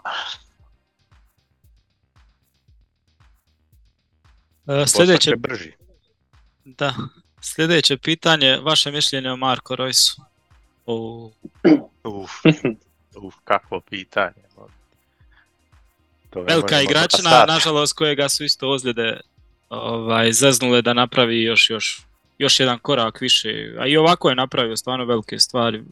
Legenda Borusije, brutalan broj asistencija i, i ovaj broj golova stvarno kad pričaš o nekim top, ne znam, 10 ma top 10 njemačkih igrača mora upast svakako. Sad gdje ga rangirati, ono pitanje je sad malo i konteksta i šta ja znam. Otišlo bi daleko, ali stvarno jedan od najboljih njemačkih nogometaša u povijesti, šteta što mu je izostao zbog ozljeda i taj isto dio reprezentativni, te sporovi između Bayernovih igrača i Borusinih u reprezentaciji u ta doba gdje su i ovi Bayernovi potpuno istisnuli u biti, ovaj, tako da, ali sve najbolje o njemu, čak ono što je, što je izjavio isto o, nešto u smislu da ne bi nikad potpisao za Bayern i tako te, ono, vjernost ovo ono, isto super mi je stvar, ako je zaista tako, jer volim, volim te neke stvari u nogometu da, da postoje, pa čak i ako iz, iz, iz kluba koji je rival tvom klubu kojeg voliš, ali ono, to je za respekt i ustati i reći svaka čast jest da je bio malo ono nekad u tim nekim izjavama, ali dobro to dođe od nekih frustracija godinama, ali ono svašta je znao izjaviti protiv Bayerna nekad neutemeljeno i tako neke te stvari, ali neka malo tih svih naboja. Uglavnom što se tiče mene baš visoko mišljenje, svaka mu čast i ovaj, jedna od legendi njemačkog nogometa. Tu se ne bi baš složio, iskreno rečeno. Um, čovjek koji je samo uzeo dva njemačka kupa ne bi zaslužio le, legendu. Sad je li to zbog njegovih ozljeda bilo i nije bio ni u kadru da bude svjetski prvak 2014. je bio ozlijeđen i tako je svašta je nešto gubio zbog ozljeda, um, to naravno nije sve njegova krivica, ali na kraju sa, sa, sa klubovima u kojim je igrao i pogotovo gdje je ostavio najveći trag u Dortmundu, um, je imao dosta prilika i prošle sezone um, i, i nije uzimao ništa. A dva kupa uzet, ka sebe, ja mislim, ima dva kupa ili barem jedan, znači, ono, a nije legenda njemačkog nogometa, tako da um, Sretan mu rođendan danas 40. Sretan mu rođendan, zato sam ga se izvinite što vas, izvinite što vas prekidam, ali ha sebe ima titulu njemačkog prvaka, što Royce nema u Wolfsburgu. E, e, Dobro si, da. Oprosti, da, oprosti, evo, izvini ha sebe da te uspoređujem sa jednim Royceom. visoko mišljenje imam i ja, iskreno rečeno, onda ću prepustiti Dinu, ali po meni on malo mi je previše da ga se uvrštava u legendu i nije po meni ni blizu top 10 njemačkih nogometaša zato što jednostavno fale ti titule. Fale titule, ali individualni učinak je brutalan. I Mišel Prec je razbijao Bundesligu i, i sa Hertom, ali nije, nije boga mi ni blizu top 10 ni legenda uh, njemačkog nogometa, tako da ne bi, ne bi Marko Rosa baš u takvu kategoriju legendu baš ne bi, Hall of Fame ne bi ulazio da smo kod Amerikanaca. Pa slažem se sa Sandrom, mislim da Marko Reus zbog svih tih silnih povrijeda da jednostavno ne možemo ga strstati tu. Meni je čak recimo što se tiče Legacija, iako nije osvojio jednu titulu, ali dobro, ovo više meni neka, neko moje subjektivno viđenje, Ber, Bern Schneider mnogo draži, ja sam Bern Schneider obožavao, ono, Weisse Brazilijaner bio mi je uvijek među najdražim igračima. Tako da bi, čak bi njeg stavio ispred Marka Roysa ali da nisu bile povrede. Mi bi danas pričali Marku Rojsu kao jednom bio bi rame uz rame sa Lotarom Mateusom, siguran sam, što se tiče njemačkih igrača. U pripremi za ovaj podcast gledao sam podcast o transfer Marka Dan Deal, gdje je bila epizoda Maxu Eberlu i o tom vremenu u Gladbahu, kako su Eberl i Fabre zajednički donijeli odluku da pomaknu Rojsa sa krila i da postane polu špica moći igrat na, na kraju ono, veći dio svoje karijere u sezoni 11. 12. prije nego što je prodan u Dortmund imao 16 golova i 14 asistencija. Još 2012. Znači nevjerovatno. 30 ono skorer poena. Nevjerovatno. Da se sjećamo, nažalost, te povrede, povrede u pripremnoj utakmici protiv Armenije 2014. je pred Svjetsku i od tada je krenula sve nizbrdo. Mislim da nakon toga jednom u dvije sezone odigrao pune, a sve ostalo. A što se tiče njegove lojalnosti, pa ja baš mislim da, da ga je htio neki jači klub, da nije bilo povreda, sigurno bi napustio BFUB. To je neupitno. Ne bi sigurno ostao u klubu ko, koji služi za razvijanje igrača.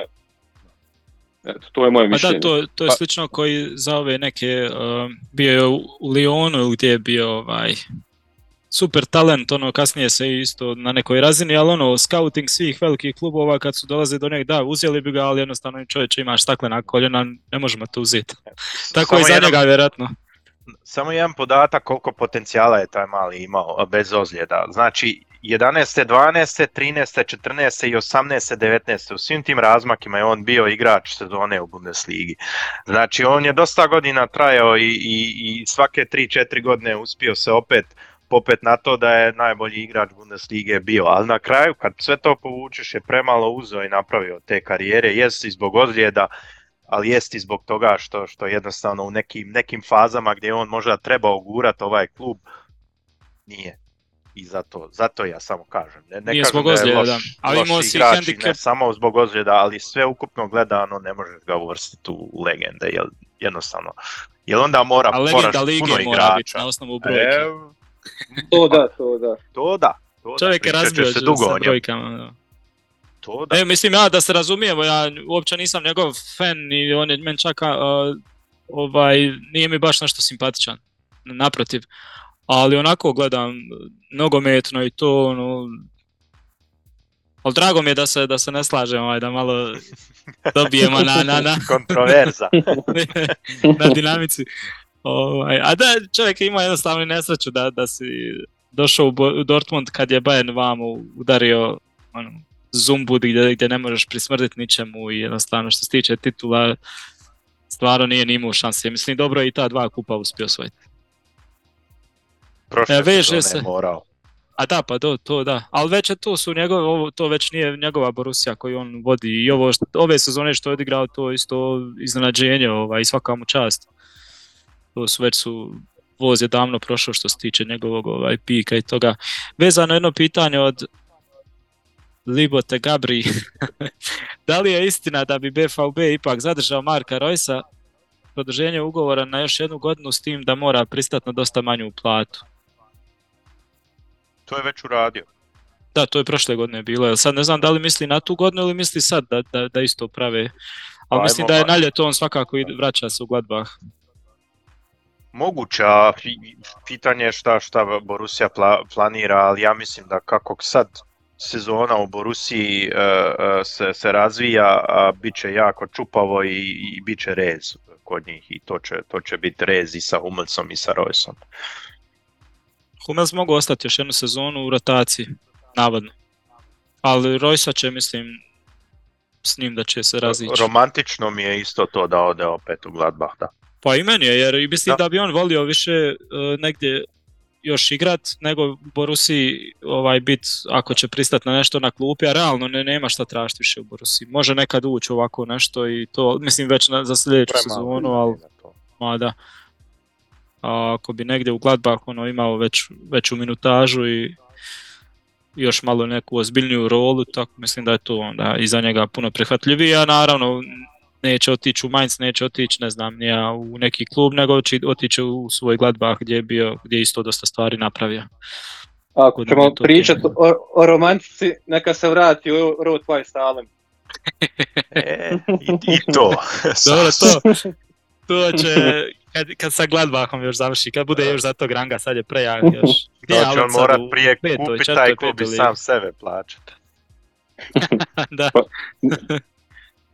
Obojica ste mi bili zaštekali, evo sad ste se vratili. Opet moj internet izgleda. Kod mene sve ok. Eto što ti je Njemačka. Hoćeš ti u Njemačku ići? Da, bolji je Telemah u Bosni. E, još zadnje pitanje. A dobro, već smo poprilično i na ovo odgovorili, tako da možemo samo još ponešto reći ako netko ima Upamecano ili Delikt, vrlo, vrlo jednostavno pitanje. Ja ću odmah reći Upamecano. Delicht. Upa, 24/7. upa Mekano. Nemoj sezat, Din, mislio sam da ćeš ti reći ovaj Delikt, da će biti 2-1 za, Pa, za ja- vas.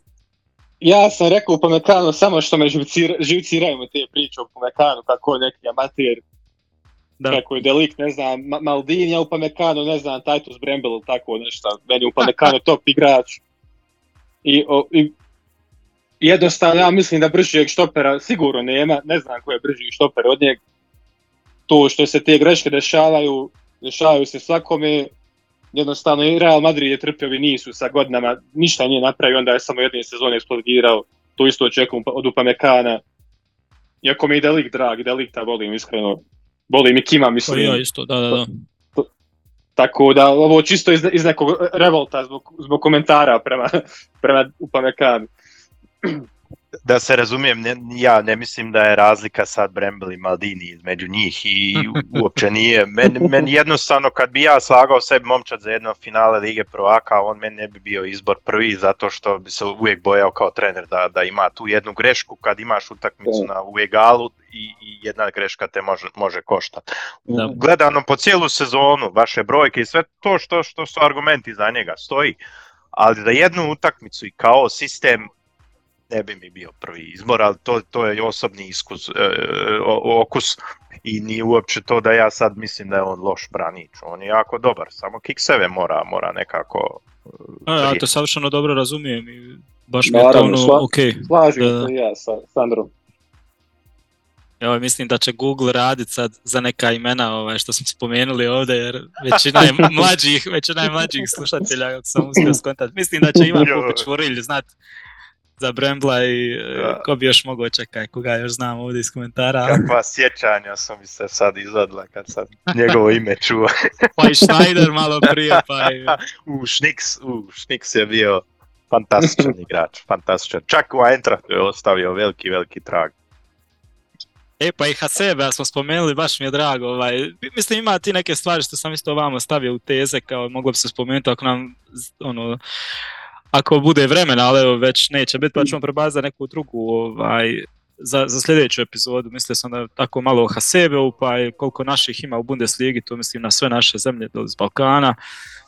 Ovaj, pa zamjena za Čupo Motinga, isto o tome moramo pričati koga dovest. Tu imam jednu zanimljivu ideju da bi volio da Bayern uzme Demirovića u rotaciju.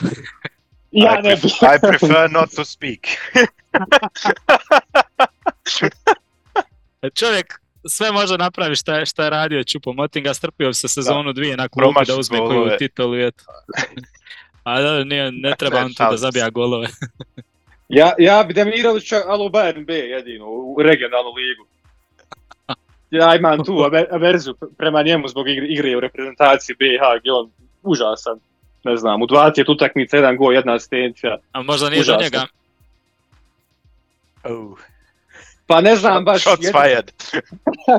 jedino po čemu, po čemu je poznat je da kad dođe da napravi frizuru, znate onu frizuru na dijasporka, ono kad, kad, kad dođu iz dijaspore i, on, i onda pravi neke frizure, ne znam, ono, on je na, na ništa ne liči, a na terenu se ne trudi, nikakav, ne znam, ko što Nikolaj kaže, možda je to, možda nije do njega, ali jedan gol, 20 utakmica je stvarno kriminalno loše. A dobro, u Augsburgu igra jako dobro, baš, baš razbija čovjek. Ne, ne, ne gledam brojke ovih golova i to asistencija, iako su i, i to jako dobre, ali onako šta on sve zna igrati u jednoj utakmici i kako doprinosi toj ekipi, ono, meni je, meni je stvarno super. Ali dobro, u, to Augsburgu, potom... u Augsburgu je on klasa, to nema šta, u reprezentaciji je sve samo nije to. dobro, da, da im pravi selektor... i mirni smo mi. Dobro je. Ja, pa dobro, dobro ide cirkciju, stvarno. Pa ja mislim dva mjeseca zaredom bio igrač serija A. Da. Dosta ti govori. Čak i ovaj Ibrahimović, e, spomenuo si njega, um, je bio na jako, jako dobrom pragu sad zadnje vrijeme. Šta smo mi sve dali na posudu je Boga Ja sad skrpamo. Da. Dobro ljudi, evo stvarno o, baš je, baš je ovo bio jedan sadržajan i dugotrajan prvi dio epizode, ima još jedan, tako da hvala vam puno, mislim da smo baš imali ovaj odlične i, i rasprave i, i neke zaključke smo donijeli, stvarno mislim da je epizoda bila, ja sam uživao, eto, ne znam, na, za vas, nadam se da ste i vi. Ja isto, baš hvala. Meni, meni odlično bilo, hvala vam pozivu druženje, stvarno super bilo. Super, nadam se da će biti našim slušateljima i gledateljima. Tako da, evo, to je sve. Ako nemate šta dodati, onda da, da zaključimo ovaj prvi dio epizode. Od mene sve, sve, sve rečeno. I od mene isto. Super, ljudi, hvala vam još jednom, a mi nastavljamo u drugom dijelu epizode sa najavom 18. kola Bundeslige gdje nas čeka Jan Ivančić u Rijeci Zagrijan. Pozdrav Jan. Pozdrav za Jana. Pozdrav ljudi, evo nas natrag u drugom dijelu epizode, kao što vidite sa nama je ponovno Jan koji nam se javlja iz Rijeke. Pozdrav tebi Jan, pozdrav Rijeci ovoga puta. Da, e, pozdrav kao što smo već rekli i tebi i naravno ovaj najkišnjem gradu u Hrvatskoj i naravno svim našim gledateljima i eto nas e, u e, najavi 18. kola. 18. kola, da. 17. je iza nas, ne baš toliko uzbudljivo kolo, malo ovaj je Skromno za Bundesligu, da. Da, pogotovo mi bilo je dosta, pogotovo prvo polovreme na ovaj konferenciju isto bilo ovaj, malo pogodaka, na kraju se malo je raspištoljilo, ali eto, ovaj, oprostit ćemo obzirom da ove sezone stvarno bilo ovaj, nekoliko vrhunskih eh, kola sa puno pogodaka i atraktivnih utakmica. Mislim sad kad bi gledao onako bi morao reći koja je bila utakmica onako najatraktivnija, te, teško je bilo za, za odabrati onako. Da je bila najatraktivnija pogocima, a i da je u isto vremeno bila i ono, utakmica 50-50. Jel misliš na cijelu sve. polusezonu? Ne, ne, rekao bi za, ovo kolo, za. Aha. Da, Pa da, ne znam, teško bi bilo od, odabrati.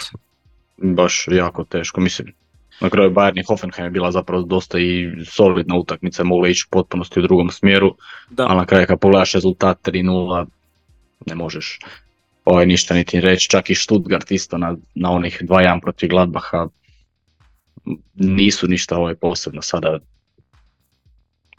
e, pritis, pritisli Gladbaha i kreirali, tako da ono, nadamo se ovaj boljem drugom ko, e, 18. kolu, odnosno sada kreće i ova, e, ajmo reći, nova druga polusezona, sad su službeno svi, sve momčadi igli jedni protiv drugih međusobno. I naravno imamo Nisu još. Da, nisu još, da, evo, zato što je već nam je stigla vijest, da, a i stigla nam je vijest prije nekoliko sati da je odgođena utakmica između e, Union Berlina i Mainza, a i u srijedu da još moraju odigrati ono, odgođeno još od drugog 12. između Bayerna i Uniona, tako da imat će Bijelica ovaj, još dodatnih tih utakmica ovaj, u ovoj drugoj polusezoni. Da. Dobro, može se reći. Ajde, polusezona je iza nas, Leverkusen je jesenji prvak, ovaj... Dosta je zanimljiva polusezona, imali smo ono nekih novih klubova poput Stuttgarta koji su briljirali, imali smo nekih po- poput Uniona koji su baš ono zeznuli što bi se reklo, ali sve u svemu jedna jako zanimljiva polusezona i ono sad nekako se nazire da neće biti jednosmjerna trka ni ove godine u smislu da će ono Bayern to lako dobiti nešto, nego imamo baš dvoboj u biti Leverkusena i kako se po svemu da primijetiti do sada ovaj ne, teško da će oni popustiti to, vjerojatno će biti do samog kraja ovaj jako dobar takmac Bayernu, tako da ovaj sve ono što se godinama priželjkivalo i govorilo hoće li se neko pojaviti konačno da parira Bayernu, sad u ovoj sezoni imamo tako da sa neki rezime te polusezone, ja mislim da možem, svi mogu biti takako zanimljivi, e, zadovoljni ovaj, koliko je zanimljivo i koliko je neizvjesna u biti sezona u Bundesligi. Da, posložio bi se apsolutno s time da ćemo sigurno, pogotovo jer Leverkusen sad pokazao u ovoj utakmici protiv Augsburga da može i u najtežim momentima još jedanput e, riješiti utakmicu. Mislim, to su Da. praktički utakmice koje ti mogu osvojiti e, prvenstvo na kraju krajeva. Jer, mislim, mogu i Bayern igrati e, neriješeno sa Hoffenheimom.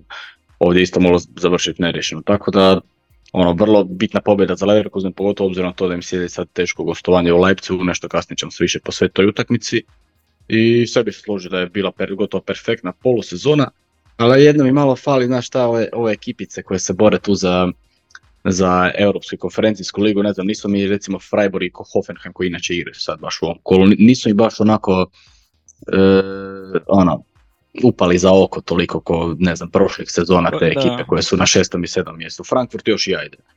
Ali Freiburg i Hoffenheim ne kažem da su nezasluženo ovdje, ali recimo Hoffenheim u zadnjih ne znam koliko utakmica, ja mislim jedno osam utakmica ima samo jednu pobjedu. A Freiburg ona e, uvijek dobro. na neki svoj način dolazi do ta tri boda, tako da već su nam malo i do sada na neki način, pre dvije sezone su bili dobre, ono baš su bili hit, sad onako ajde štrajk malo opusti.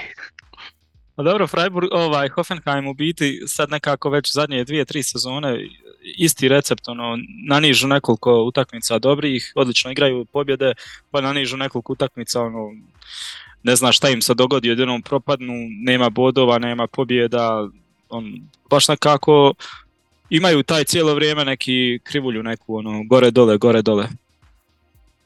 Mm, da, dobro s time da prošle sezone je ta nekako krivulja, ono, mislim reći da je išlo ovaj nizbrdo sve, Je, je, ovaj, do u ovom dijelu sezone do tamo četvrtog mjeseca, tako nešto dok nije došao Pellegrino Matarazzo. A što se tiče te borbe, što, kad smo već kod te borbe za europska mjesta, ja iskreno tu, iako smo bili dosta kritični prema Gladbachu, ja ne bi njih isključio, jer oni kod kuće ja mislim da oni mogu svakoga dobiti. Znači Stuttgarta su dobili vrlo, ono, na pametan način, povukli su se, ok, imali su sreće što su zabili tako rani gol, ali ne bih ja samo tako odbacio, ovaj, jer mogu se oni i protiv Dortmunda su odigrali dobru utakmicu, protiv Bayerna su se držali za do samog kraja protiv e, Leipziga isto ovaj 0-1 su samo izgubili kod kući to kada nisu bili, to je bilo još tamo 23.9. u nekoj najbaj, formi, što je zapravo bio i zadnji poraz kod kuće ovaj, u, u, u cijeloj sezoni, a znamo da je ovako onako nisu dobro startali, dobili su Stuttgarta i sad kad gledaš ove, i dobro jedno od Leverkusena su dobili po, po lampi, ali kad gledaš ove ovih e, top 5 e, ekipa na ljestvici, oni su ovaj odigrali sve osim Leverkusena onako sasvim solidne utakmice na kraju krajeva, mislim jesu izgubili e, sve, ali po meni nekako dižu formu i ja ih iskreno vidim tu možda u nekoj borbi sa, za konferencijsku europsku ligu za Freiburg, sa Freiburgom ili Hoffenheimom, čak iskreno prije Wolfsburga. A vidjeli smo kako su namazali Wolfsburga tamo 4-0 u Pogotovo pa- jer ima igrače koji ulaze, imaju neku formu kao što je taj Roko Rajc, Honorat isto ovaj koji može igrati desnog boča, može igrati i Sturenije, tu ti je još uvijek na kraju krajeva zadržao si Konea, e, ti ovdje, ima tu, ima tu mesa, tako da ne, ne bih, ne bih odbacivo iskreno i ono, vrlo im Sad ovaj, što, e, što je zabio, kako se zove, krilo ovaj mali. E, hak. Hak, jel? Da. Hak, da ono, pojavio se sad i on od nekud, ono, karikiram od nekud, nego uspjeli su nekako kad je, kad je najpotrebnije izvući. Jer fali, fali naravno Tiran, fali, fali neke I obzirom kad gledaš koliko se igrača prodao ovaj, na ljeto, to, da, da, koga si sve ostao. Mislim da je okej. Okay. Sedam bodova od, od, od, od, od Eintrachta koji je šesti, što je sigurno europsko mjesto, tako da pretpostavljamo, da. mi se nadamo baš onako da će i sedmo voditi iako dobro, ovaj- ove godine bi moglo biti čak možda i kritično, ovaj, obzirom da imamo dosta ovih, eh, ajmo reći, outsidera u kupu. Da, da.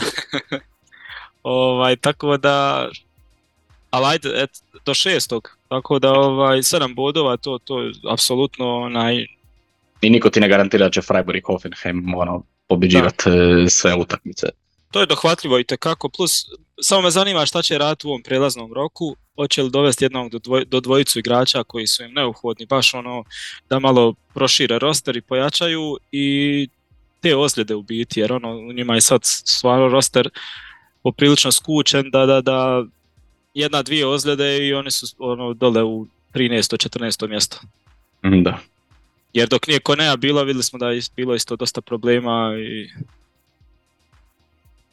Jest. I tako dalje. To, bacimo se onda na 18. kolo, utakmicu po utakmicu, ako se slažeš da vidimo šta nas to čeka u 18. kolu. Ah, eto, za sve ljubitelje Bundeslige, nažalost, ili možda kako bi rekao Sandro, vrlo vjerojatno na sreću, nećemo sutra možda gledati e, utakmice između Mainza i Union Berlina. Meni je žao ovaj, radi Bjelce, jer sad to ovaj, a dobro Union smo svakako isto pa, dosta dobro, pratili. Na kraju koliko god da je to utakmica zvuči koja bi mogla biti onako tvrda i sve, i negledljiva, ali na kraju krajeva to je ovaj, možda i direktan okršaj za, u borbi za opstanak. Tu Union da pobjedi, ovaj, bježe oni na 17 bodova Maincu koji je 16 i 17. Tako da, sa 11, a Mainz sa slučajnom pobjedom bi mogao ovaj, pobjeći ovim ostalima i Union uvaliti u, u probleme. Tako da, bit će sada u ovoj drugoj polusezoni sve te utakmice sa kojima inače sajmo reći malo i, i sprdamo i ovaj, da su negledljive i da je bolje da ih nit ne gledamo, će ipak sad biti malo zanimljivije pošto ovaj, imaju i neki značaj. Da, da, da. Pored polusezoni ne možeš to reći. Biće tu skalpova od ovih ekipa još dok malo odmakne, pa kad bude baš ono gusto, bit će tu skalpova, dobivaće i Kelnova i neke jake klubove gore i i Mainci otkidat će sigurno bodove gdje, gdje, gdje, ne mislimo da, da, bi, da bi trebalo biti tako. Da, koji šalke prošle sezone, koji iskreno moram, moram priznati da fali ta njihova borba za opstanak prošle sezone. A dobro, bore se oni cvajti za opstanak, tako da. A dobro, sad bolje stoje dosta. Nešto malo. E, dobro, onda idemo na ove utakmice koje će se valjda odigrati, jer koliko sam ja vidio na Kikeru ili negdje, ne znam, Kelni Dortmund isto bi bila dosta pod upitnikom utakmica, jest, ali jest. valjda će se odigrat. E, Kelni Dortmund, dakle, dosta ovaj, povijesno gledano ovaj, puta se odigrala ta utakmica, između ostalog i jedan od, ajmo reći, tih regionalnih derbija, samo što znamo da su Kelni Dortmund u dosta solidnim odnosima. E, od 1950 odigrali su 107 utakmica, Kelni slavio 3, 35 puta, 28 puta je završilo nerešeno, Dortmund ima 44 pobjeda, što se tiče međusobnog duela između dvojice trenera, tu nam je 0-0. E, ono što je zanimljivo, dakle Dortmund u Kelnu nije slavio 2019. Dakle, sada su već tri utakmice bez pobjeda u Kelnu, mislim da je bilo prošle sezone onih 3-2, bilo je 1-1 preprošle sezone i mislim da je također 1-1 ovaj, završilo tamo one 20 na 20 e, i prvo tako da nezgodno gostovanje za Dortmund koji je nekako ajmo reći sada prodisao nakon ove pobjede protiv e, Darmstadta u, gostima. Jadon Sancho ovaj, je upisao asistenciju, ušao iz klupe u drugom poluvremenu, asistirao Marku Rojsu kao za dobra stara vremena kako bi se reklo. I eto ih, ovaj, ako se ne varam, na 30 bodova su se popeli, obzirom da su i Leipzig i Stuttgart ovaj, E, kiksali, ovaj, mislim kiksali, nisu dobili svoje e, utakmice, eto tako da tu su oni isto u toj borbi za, na, za ligu prvaka. E, što se tiče te utakmice, mislim da se možemo složiti da neće sigurno, bar mi ne izgleda da će biti neka ljepotica, osim što sam uvjeren da će biti fenomenalna atmosfera. E, I što se tiče domaćih i gostujućih navijača, ali sad Keln, ne znam ako će se složiti protiv Heidenheima, ovo što sam uspio uhvatiti na multiprijenosu, nije mi pokazao neki ekstremno veliki napredak. Dortmund možda na krilima sada i Sanča i to i te pobjede protiv Darmstadta. Mogli bi oni sad možda, možda ovaj zaletice koji prošle sezone kad ako se sjećaš kad su ovaj dobili deset utakmica za redom u Bundesligi sve do derbija sa, sa Schalkeom, tako da ne znam, moja prognoza za utakmicu je tu nekih 1-2, onako naravno mučenje, klasični Dortmund, ali na kraju krajeva tu će ući ADM i neki sklope, Filkrup će nešto pospremiti, asistirati. E, I još moramo nadodati da su Humelci Royce, ako se ne varam upitni za, za ovaj da. dvoboj. A, a vidio sam da se, da se ovaj, dosta kritizira sada i, i Zile, ponovno za njegov ovaj, fizički izgled i za njegovu, ajmo reći, neko zalaganje.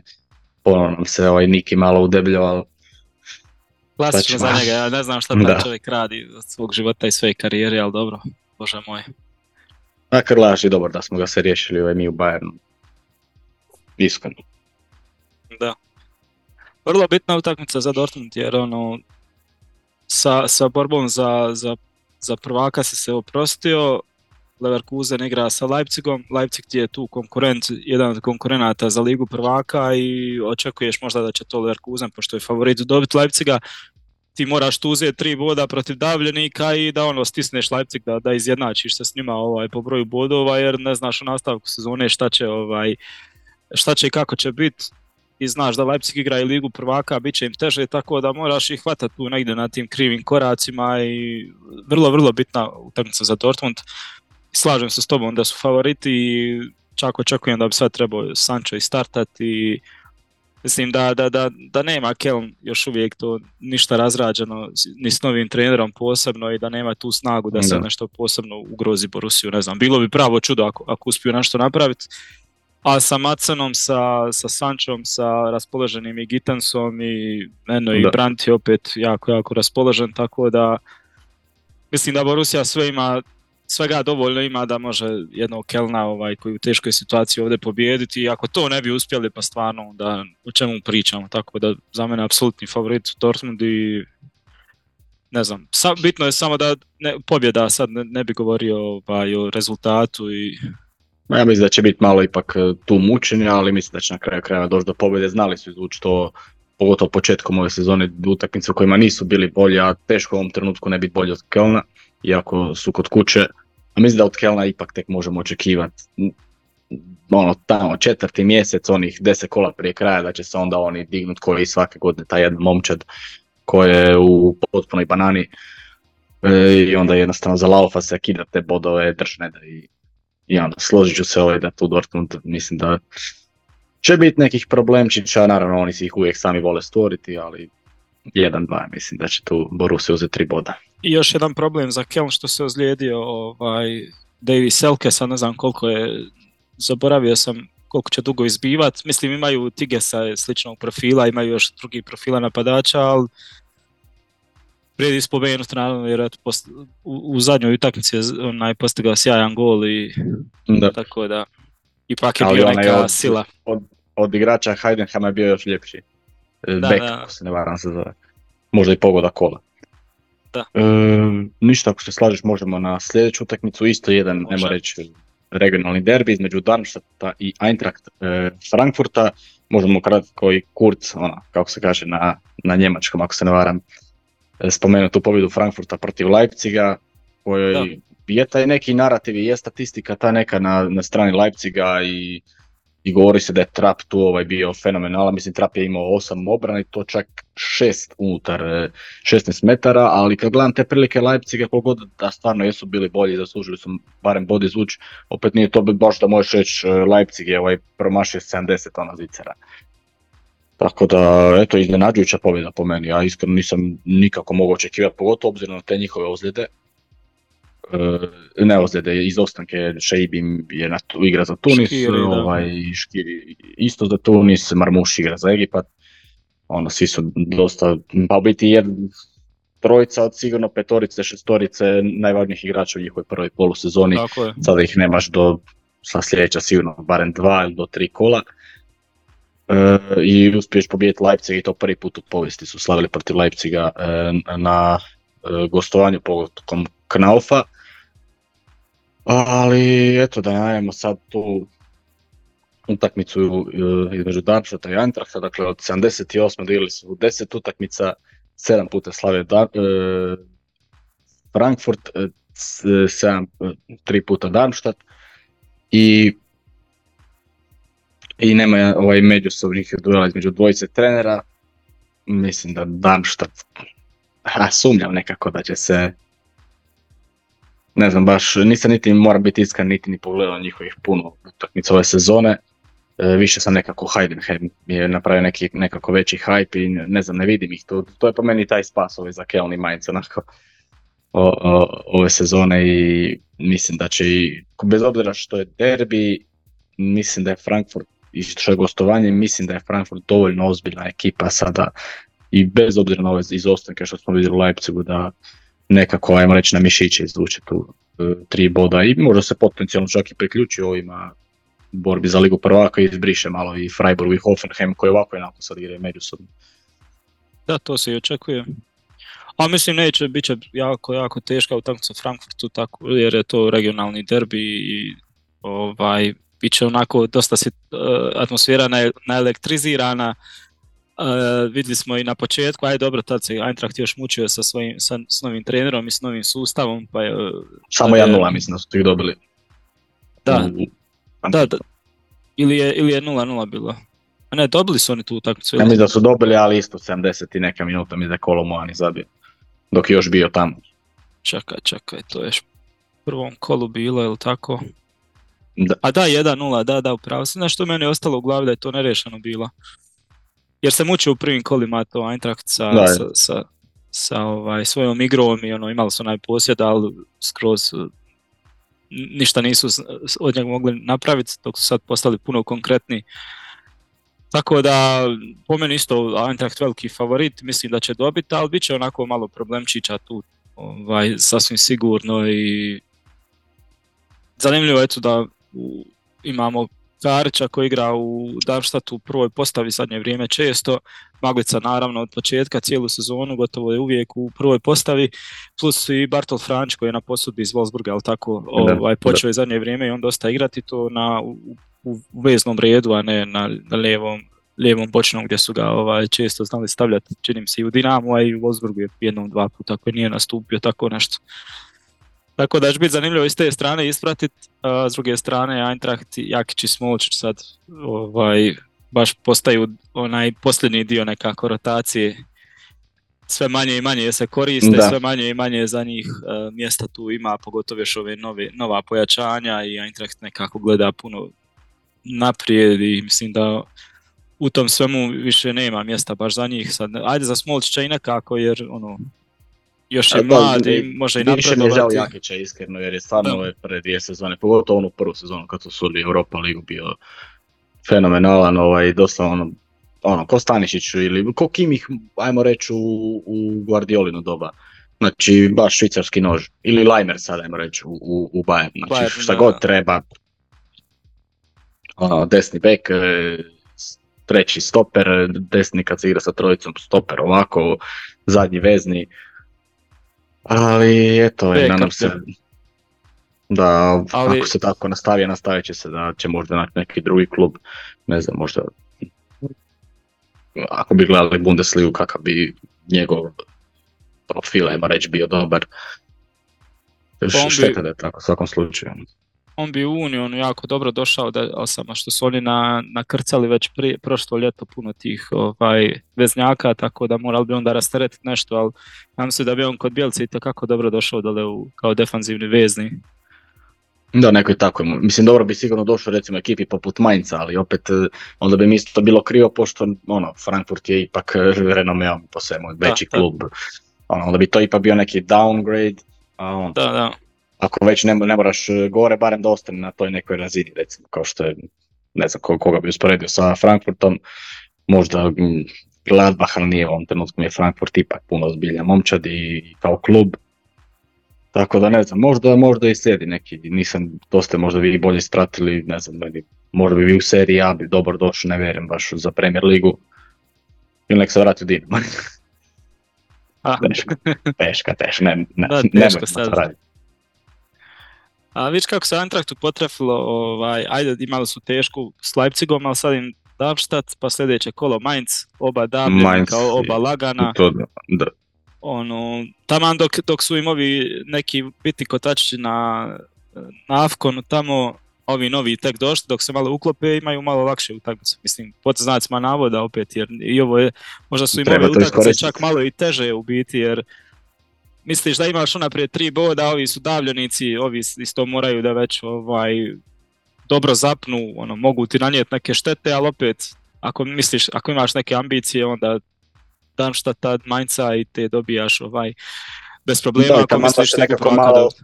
oslobodiš ovaj, jer oni igraju u drugom mjesecu isto i onaj 16. finala konferencijske lige, ne zaboravio sam sad kojim je točno protivnik. O, I tamo, jer tad kad krenu ti, ti opet e, Engliše vohe i skupa su ispali od Zabrkena. Da. Ovaj, ono, taman da se tu nekako malo rasterete sa tim bodovima da zbrišu ovima šta za Europu, da osigura Europu i da se približe Dortmundu, Leipzigu i Stuttgartu u toj borbi za, za Champions Ligu.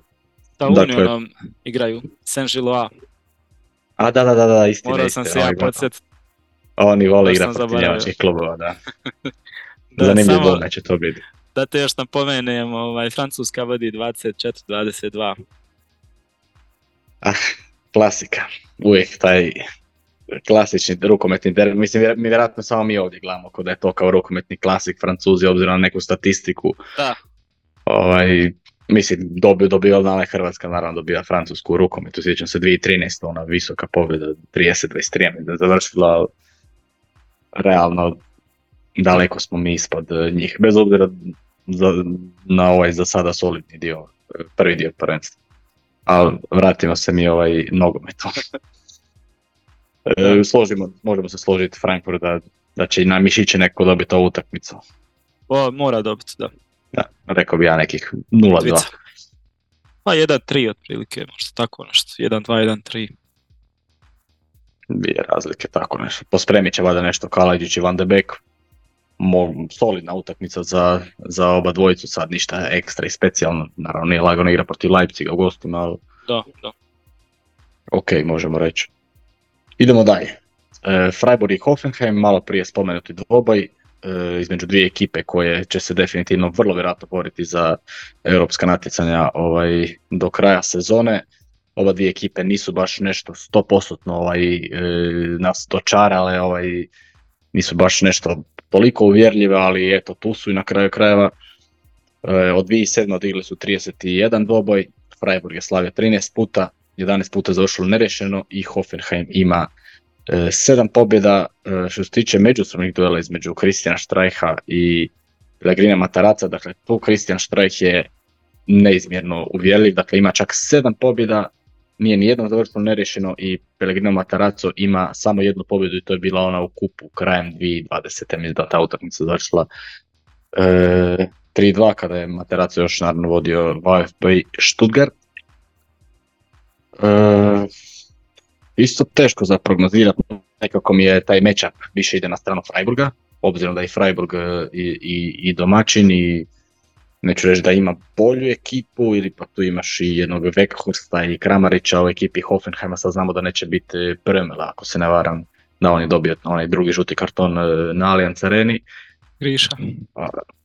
Da, ali ono, imaju oni tu ovaj, za pokrit onaj mladi, ovaj, mislim da je porijeklom iz Turske, ovaj, sa brojem 40, ne znam kako se zove, isto vezni igrač, solidan.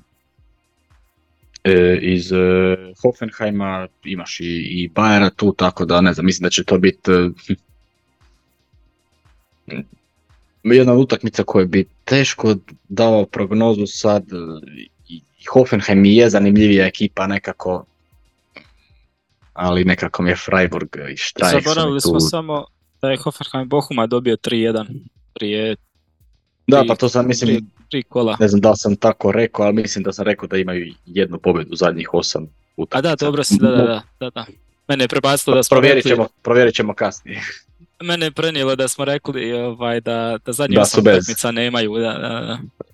Je, to im je jedna ta pobjeda na kraju krajeva, nisu ja mislim ni s kim su jeli sa to nisu dobili ih zadnje kolo kod kuće, tako to, to je ono što ja govorim, znači ono, imaju mi taj neki šmek bundesligaški, Freiburg i Hoffenheim, e, Hoffenheim zadnjih e, 6-7 godina tu pri vrhu, mislim pri vrhu tu, ajmo reći na ovom e, malo iznad središnjem dijelu tablice, e, Freiburg je tu već e, sad zadnje 3-4 godine, pri tom nekom e, ono, kod tog petog, šestog mjesta, ali sad da li su to mi to dvije ekipe koje bi mogli dignuti njemački koeficijent e, u Europi naredne sezone, baš ono i ne bi rekao, a i nisu mi toliko ni jednim drugim impresionirali, zato to i cijelo vrijeme govorim.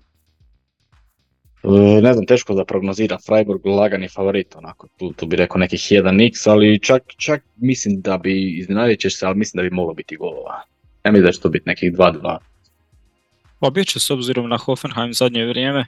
S tim da oni su protiv Bayerna stvarno napravili nekoliko dobrih, dobrih šansi i samo je čudo spaslo i, i Neuer. I, nisu se, nisu se uopće oni prvo polovreme solidno su se branili, dobro su stajali cijelo vrijeme i na kraju krajeva jedan put baš je mislim na da zonu su pokazali oni stručnjaci kako je praktički taj gol pao zato što je Weghorst zakasnio izaći na Musijalu i Musijala onda već mogu ili pucati tamo i dobro možda i Bauman isto mogu malo bolje reagirati. Da, ili, ili mogu dodati povratnu loptu tako da Weghorst je bio ajmo reći mali kriva za taj pogodak mislim bez obzira na fenomenalno ovaj otvaranje Musijala i odlično dodavanje Leroya Sanea ali tako da Hoffenheim je zanimljiv zanimljivo odigrao u Minhenu i imali su tri zicera ovaj, u, u drugom poluvremenu to na 1-0, tako da. Imali su i nekoliko dobrih izlazaka i u prvom poluvremenu di, di onako možda fale taj zadnji pas. Štah isto ima jednu dobru priliku, ali ovaj pali ovaj prejako otišlo preko gola.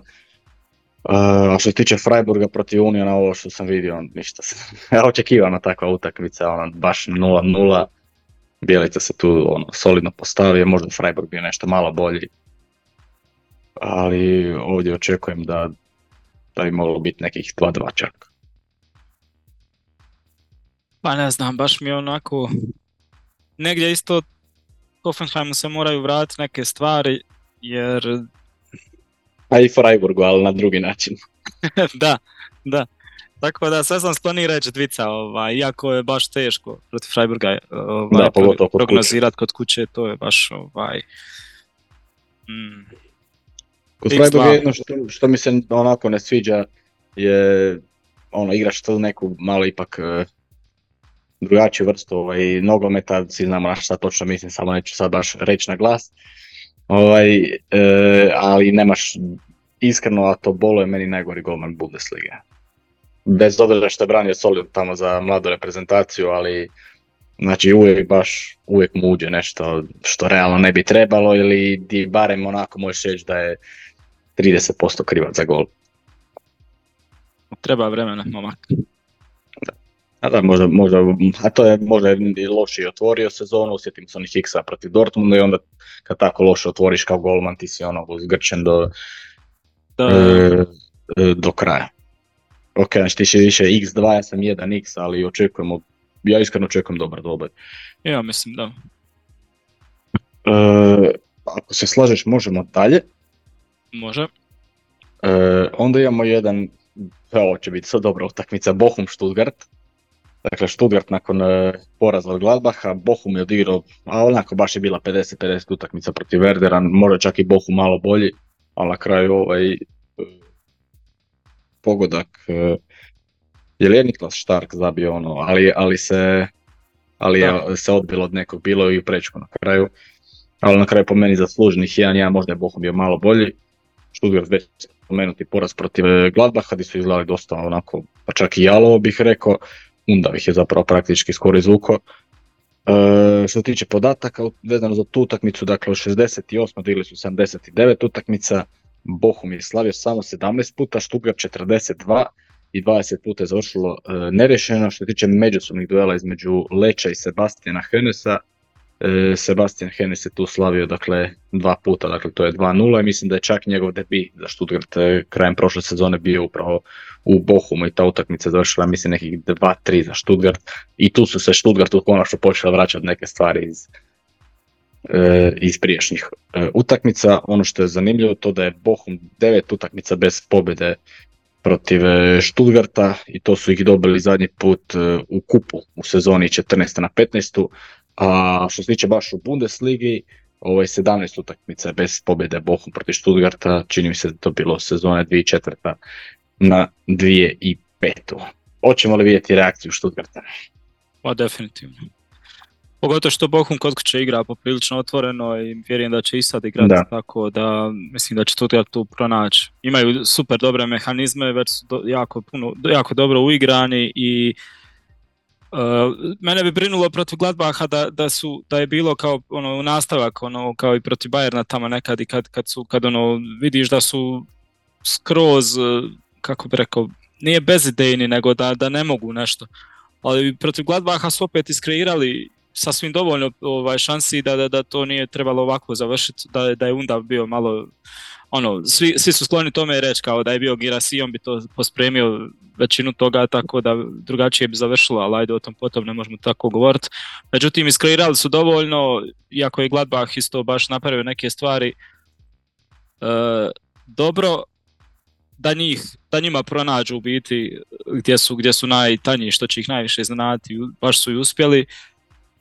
Tako da sumnjam da to Bohu može napraviti, Bohum će im ponuditi još više prostora dole i kad bude izlazio i kući igra i mislim da će Stuttgart to baš ovaj, pametno sve iskoristiti i sve ono što iskreira da će Jasana, Asana mi definitivno fali protiv Verdera. Mislim, teško me podcjenjivati Bohum kod kuće jer uvijek kad gledam njihovu utakmicu kad igraju doma ovaj, mogu svakoga doslovno dobiti, osim Bayern. Dobro, dobili su bili onaj po 4-2, ali često znaju dobiti po 7 komada. Ali da, složio bi se sada da očekujemo reakciju Stuttgarta. Mislim da u Gladbachu možda bio problem i taj rani gol što smo vidjeli u Minhenu.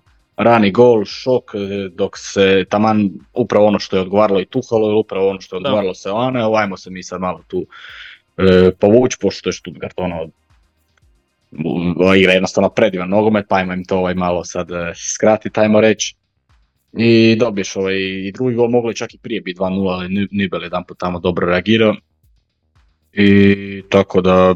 Znaš šta je najžešće? Da je, da je Tiran bio recimo ondje u onim nekim kontrama u drugom poluvremenu. Ja mislim da bi Stuttgart da. teško nastradao. Stuttgart bi vrlo vjerojatno stradao.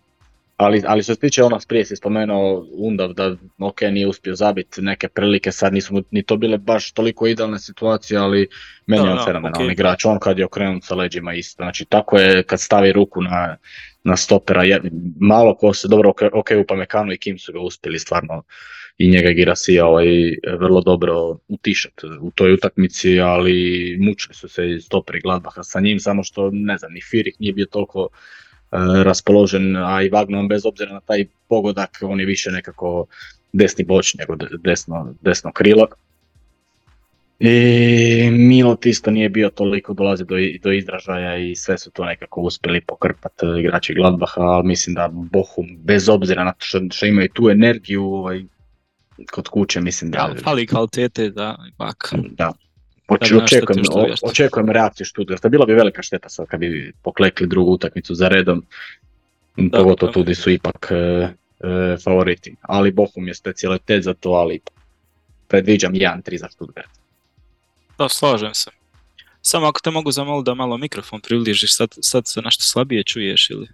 A da, inače stavim ga na, na ovu kuticu, sad mi je ta kutica za, za mobitel da mi bude kamera taman jer ne, nemam ovdje sve ko, ko kod kuće. A ništa, onda pojačat ću, te, pojačat ću samo, ovaj, podiću sve ukupno kasnije. Ja sam, ja sam u gostima isto malo slabiji, ovaj, koji većina Bundesligaša. Dobro, Handicap. idemo dalje. E, idemo na, mislim da je ovo zadnja utakmica koja se igra u- od 15.30, e, Heidenheim i Wolfsburg. Od 2008. odigrali su četiri utakmice, sve četiri slavio Wolfsburg. Što se tiče međusobnih duela između Franka Schmidta i Nike Kovača, tu Kovač ima prednost 1-0. Wolfsburg, e, a loše je ono bilo realno u Majcu. U Nije bilo prvih, ovo što, što sam uspio uhvatiti prvih 20 minuta, jesu nekoliko kontri imali i Majer je isto tamo dobru loptu dao e, za, za pogodak. E, podsjeti me kako se zove igrač, malo mi je komplicirano prezime. Č- Černc, Cernči, Černi, jel? Nije. Černi, Černi, Černi je. Černi. I, ali na kraju Mainz ono, isto ništa ekstra, osim tog pogotka Vidmira koji je isto bio fenomenalan. Na kraju krajeva iz prvog puta ovaj, je izgledalo malo ko da, e, ko da je to bilo od, od e, bloka, ali na kraju nije čisto, e, čisti pogodak, tako da ne znam. Već sam rekao, ne znam, ne, ne, nemam više povjerenja u taj Wolfsburg, jednostavno i ha, Heidenheim, mislim da o njima možemo komotno malo i više pričati ove sezone. Mislim, ti kad gledaš ovaj na ljestvi, ti sad slučajno recimo dobiju ovu utakmicu, e, Freiburg i Hoffenheim odigraju neriješeno, oni su tu blizu njih.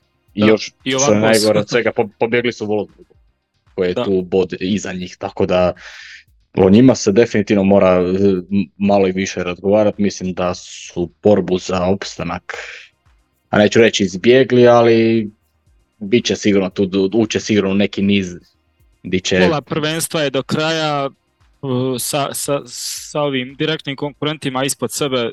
Ja mislim da s većinom od njih mogu izvući bar neriješeno i ostaviti ih na distanci, tako da Da, kako bi rekao, ili- Ako možeš sam- igrati jedan jedan u gostima protiv Kelna da, to je to. i Uniona su dobili sad ne znam, gledam tu, ne znam sad ne mogu sjetiti koliko je bilo protiv Berdera, e, dobro od Augsburga su izgubili onih 2-5, to je bila ona luda utakmica, Mainza su dobili isto u gostima 0-1 ako se ne varam. Tako da, ozbiljni su, ozbiljni su za, za opstanak i sad ne, ne trebamo ih previše dizati nebesa. skroz. I Imaju Jes- uvijek onako taj segment igre, ti prekidi. Da, da. E to je ono, kad imaš mala momčad, zna, zna svoj domet i ono, Znaju šta jesu. Da, i napravit ćemo par stvari, ćemo usavršiti dovesti do svog savršenstva neko koliko mi možemo i idemo samo na to, ćemo igrati to i to i tako su i uspjeli, a uhvatili su i neke ekipe na, na krivom koraku, iskoristili ponuđeno, tako da jeste, ja mislim da se može komotno govoriti da su oni već opstanak ovaj, poprilično prebrodili. Ovaj, podijeljenog sam nekako, baš sam oduševljen i drago mi je zbog Šmita, zbog tako male ekipe, malog mjesta, s druge strane opet e, malo je ružno reći, ali Bundesliga, ono, toliko je u cvajti velikana, volio bi da je umjesto njih ne, netko drugi Da, tu, neki HSV, neki Šalke, neki ovaj, Lautern i tako dalje, ali bože moj ljudi su pošteno to sve, ovaj, ne samo pošteno, nego baš na jedan super način su to sve ovaj, do sad napravili i ostvarili, tako da ko smo mi da im kažemo išta drugo osim svaka čast i Da. skupit će oni sigurno još do kraja tih desetak bodova i to će im biti dovoljno ovaj, Da, za ti je opstanak. dovoljno, ja mislim, koliko je bilo prošle sezone, 33, 34, a i inače tako nešto. Ja mislim da si na 34 boda 99% e, Prošle sezone, da. 34 Augsburg imao i opstoje. Prošle sezone, e, recimo sezonu prije 21-22, Što je bilo ono Hertha Stuttgart, šta je ono bilo ono... 33 dovoljno bilo za opstanak, onda 20-21, tada je Armenija 15, a 35 Da. bodova, ajde malo više. A Keln je bio 16, jel da? Isto su se zukli protiv Šalka zadnje kolo da... I na kraju Werder isto. Da, Augsburg 2021. sezonu još prije Augsburg sa 36, 15 je bio pa je opsto. A to je to, tu je neka ono 35 je garancija vjerojatno, a vidiš, Ma ja sam Kod- uvjeren da će oni 10 bodova sigurno osvojiti u ma da, ma da. ostalih 17 kola. Tako da Plus što sad plus još ovo nešto svojih- dodatno što nećemo očekivati. Ma da, i mislim da će ove svoje direktne konkurente isto ostaviti na distanci, makar sa nerješenim u drugom dijelu sezone. Da. Jer oni i Bremenu, i Bohumu, i Unionu, Mainzu, Kelnu, Darmstadtu sa svima mogu do kraja sezone s kim budu na igrali. domaćem terenu. Ma da, ili bod ili neke će pobijediti, to ti je to, jer Pa Znači- i samo malo, ajmo, ajmo gledati ove velikane, znači, znači osim Leverkusena koji mislim da ih je bio lagan, mazo nekih 4-1, s Bayernom sjetimo se kako je to izgledalo, da je bilo 2-2 u jednom, negdje 70. minuti i Da. Bayern je odmah na kraju 4-2 pobjedio, ali bilo je gusto. E, s Dortmundom su ili nerešeno. U Dortmundu Leipziga su namučili 2-1 ako se ne varam na Red Bull areni i protiv svih tih protivnika na kraju kraja moraju još igrati kod kuće. I dobili su Stuttgarta 2-0.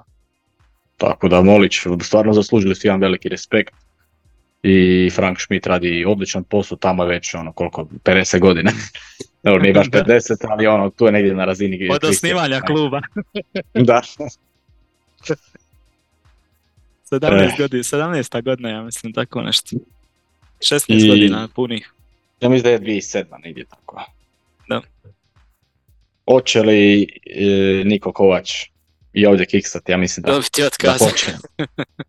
Pa ja sam uvjeren da on neće, ne znam da li će dobiti otkaz, e, da li će im više biti puna glava tog i tog njegovog ugovora, da li će ih boliti briga iz uprave Wolfsburga Upravo kroz to, da. koje kolo, ali ja sam uvjeren da od sljedeće sezone neće više biti na klupi e, Wolfsburga.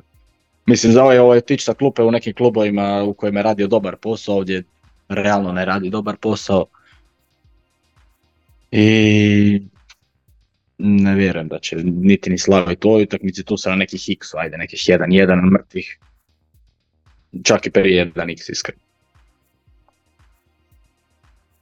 A ne znam, ja ću da će Dvica ipak. Mislim da, da, da, da, da Ipak. će uspjeti nešto napraviti, da, da će se izvući.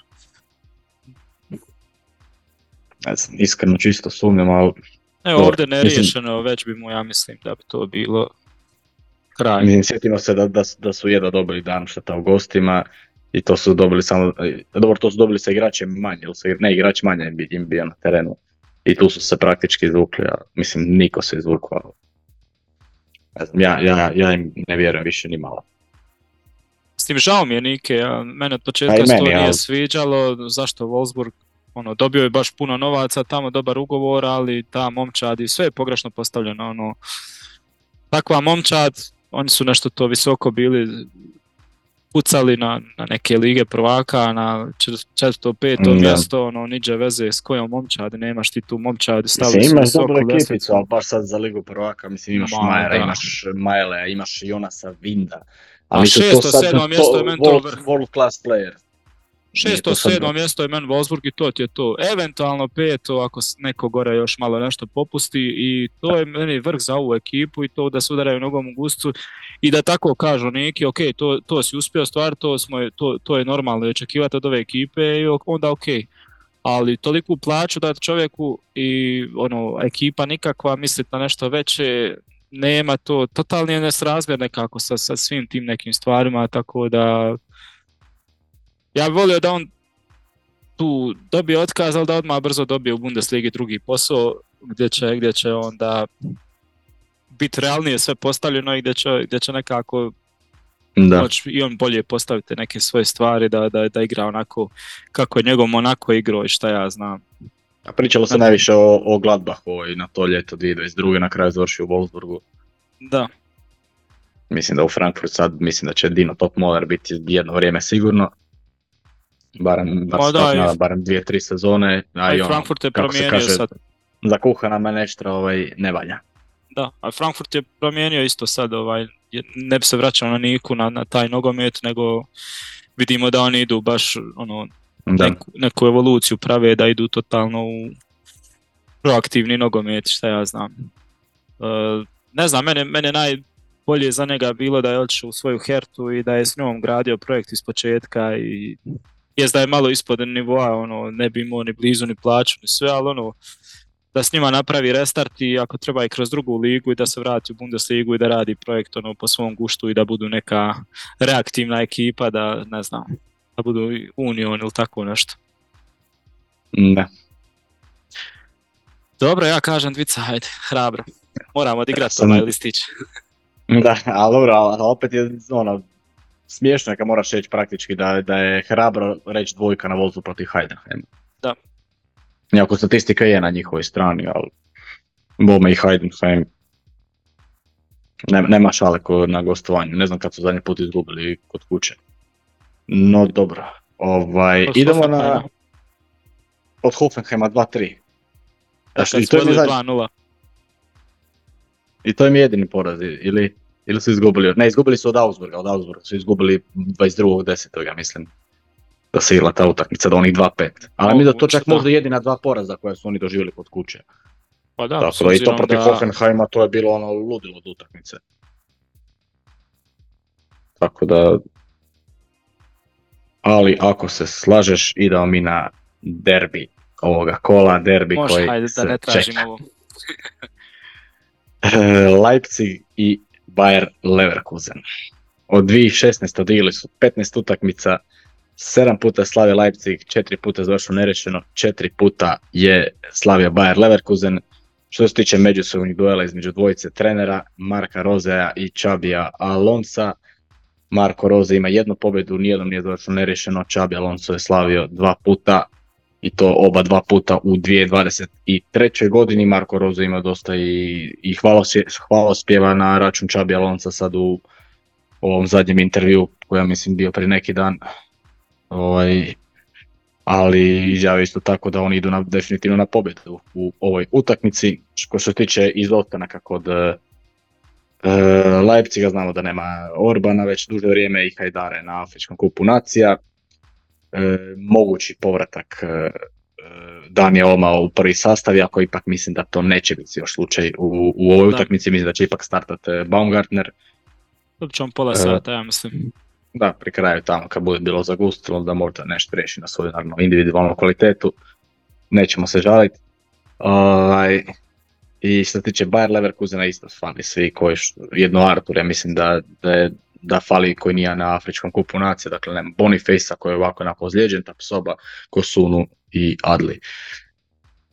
E, ono što je još vrijedno spomena kod Leipziga, dakle Simons i Openda, dakle zajedno imaju ove sezone 15 golova i 11 e, asistencija, dakle stvarno taj dvojac je u Leipzigu sve ovo što su, što su im otišli ovi neki bitni igrači i sve ovo što su e, e, što im fali i Dani Olmo ove sezone, e, što im je fali ve- većinu utakmicu zbog ozljede, sve su to nekako njih dvojica, pogotovo Čami Simons, a i Openda koji stvarno ga je teško isto, baš imaš brutalne napadače u toj e, Bundesligi koji su i jaki i, i brzi i teško im je oduzeti loptu. Openda je također e, jedan od e, njih, pa vidjeli smo kako je Kima tamo otresao kad su igrali e, u ne znam koje je to bilo, sedmo, osmo kolo. E, spektakl je pred nama u svakom slučaju. Da. Stanišić se ne piše, dobro. U, joj, da. Aj, joj. Na iskušenjima. Ja mislim, ja mislim da će čak i Paulsen startat ovaj e, protiv e, protiv e, Leverkusena, jer znamo da Leverkusenovo je najtanji, on, ono što im je jedina zapravo mana i najveća su prekidi, Paulsen znamo da je visoki igrač, da se zna sagraditi tu, mislim vjerojatno će nekako tak probat e, više paziti na njega od od e, Stanišića, ali opet ne znam, nije, nije mi ovo utakmica definitivno u kojoj bi trebao igrati Josip Stanišić. Barem Dobro, da sam možda se baš pokaže. Da, pa to smo govorili protiv PSG-a pa smo, pa smo vidjeli ovaj, kako je na kraju to završilo izvrsno za njega. Dakle, Leverkusen se uspije izvući protiv Augsburga, mislim, na kraju krajeva apsolutno zasluženo. Leipzig e, je zaslužio barem realno bod protiv Eintrachta, odigrali su onako solidno, imali su i dosta prilika. A, jako, jako teško. Kako će to izgledati ta utakmica? Mislim da će, misliš da će se Roze ipak malo ovaj prilagoditi ili će ići oni odmah na dum dum. Pa ne znam baš. Jer Leverkusenu praktički odgovara jedno i drugo. Nije mu problem probiti taj, e, taj dvostruki blok, koji znamo da, da pogotovo sa u sredini sa Šlagerom i Kampelom Leipzig zna to odraditi. Nije, pa mislim to smo vidjeli i u Leverkusenu u prvom kolu, nije im problem. E, ako im se otvoriš, m, gle, Leverkusen nije pokazao neke znakove nesigurnosti u zadnjoj liniji protiv Augsburga. Znaju, znaju pogriješiti, mogu pogriješiti. Naravno da će Opendel, ne znam ako bude igrao Šeškova i to sigurno iskoristiti. Ne, ne znam šta bi, šta bi napravio da sa Marko Roze. Da će kopirat prvo vrijeme Bayerna sa Leverkusenom onda.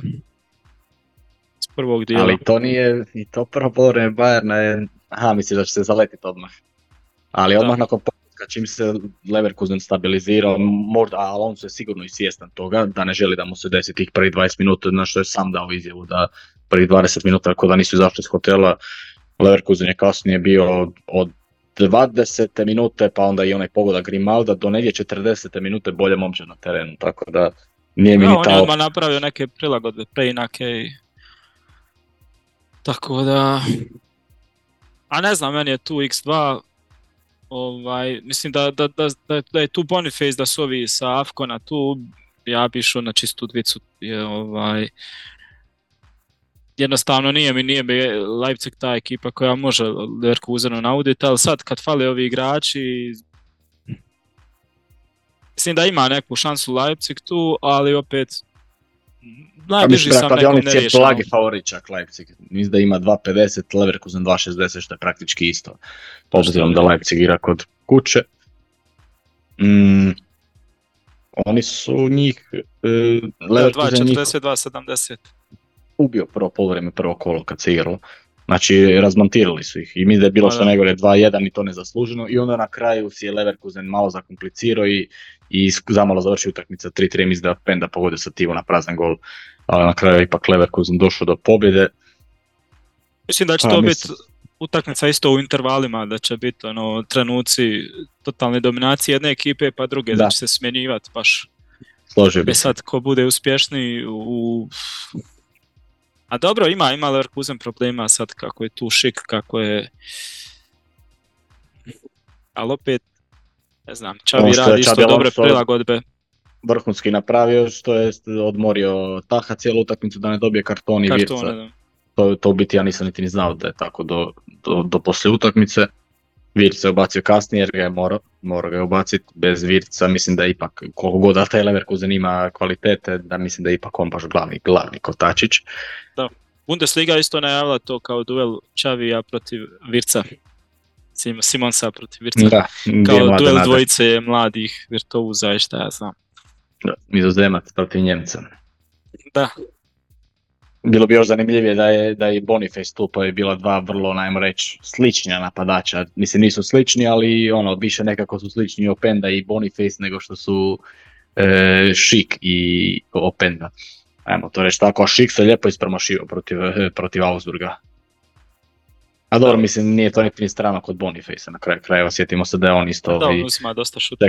Što se tiče realizacije. Koliko god da obično ovakve utakmice znaju razočarati, ja mislim da ova neće i da će to nekih 2-2 iskreno završiti.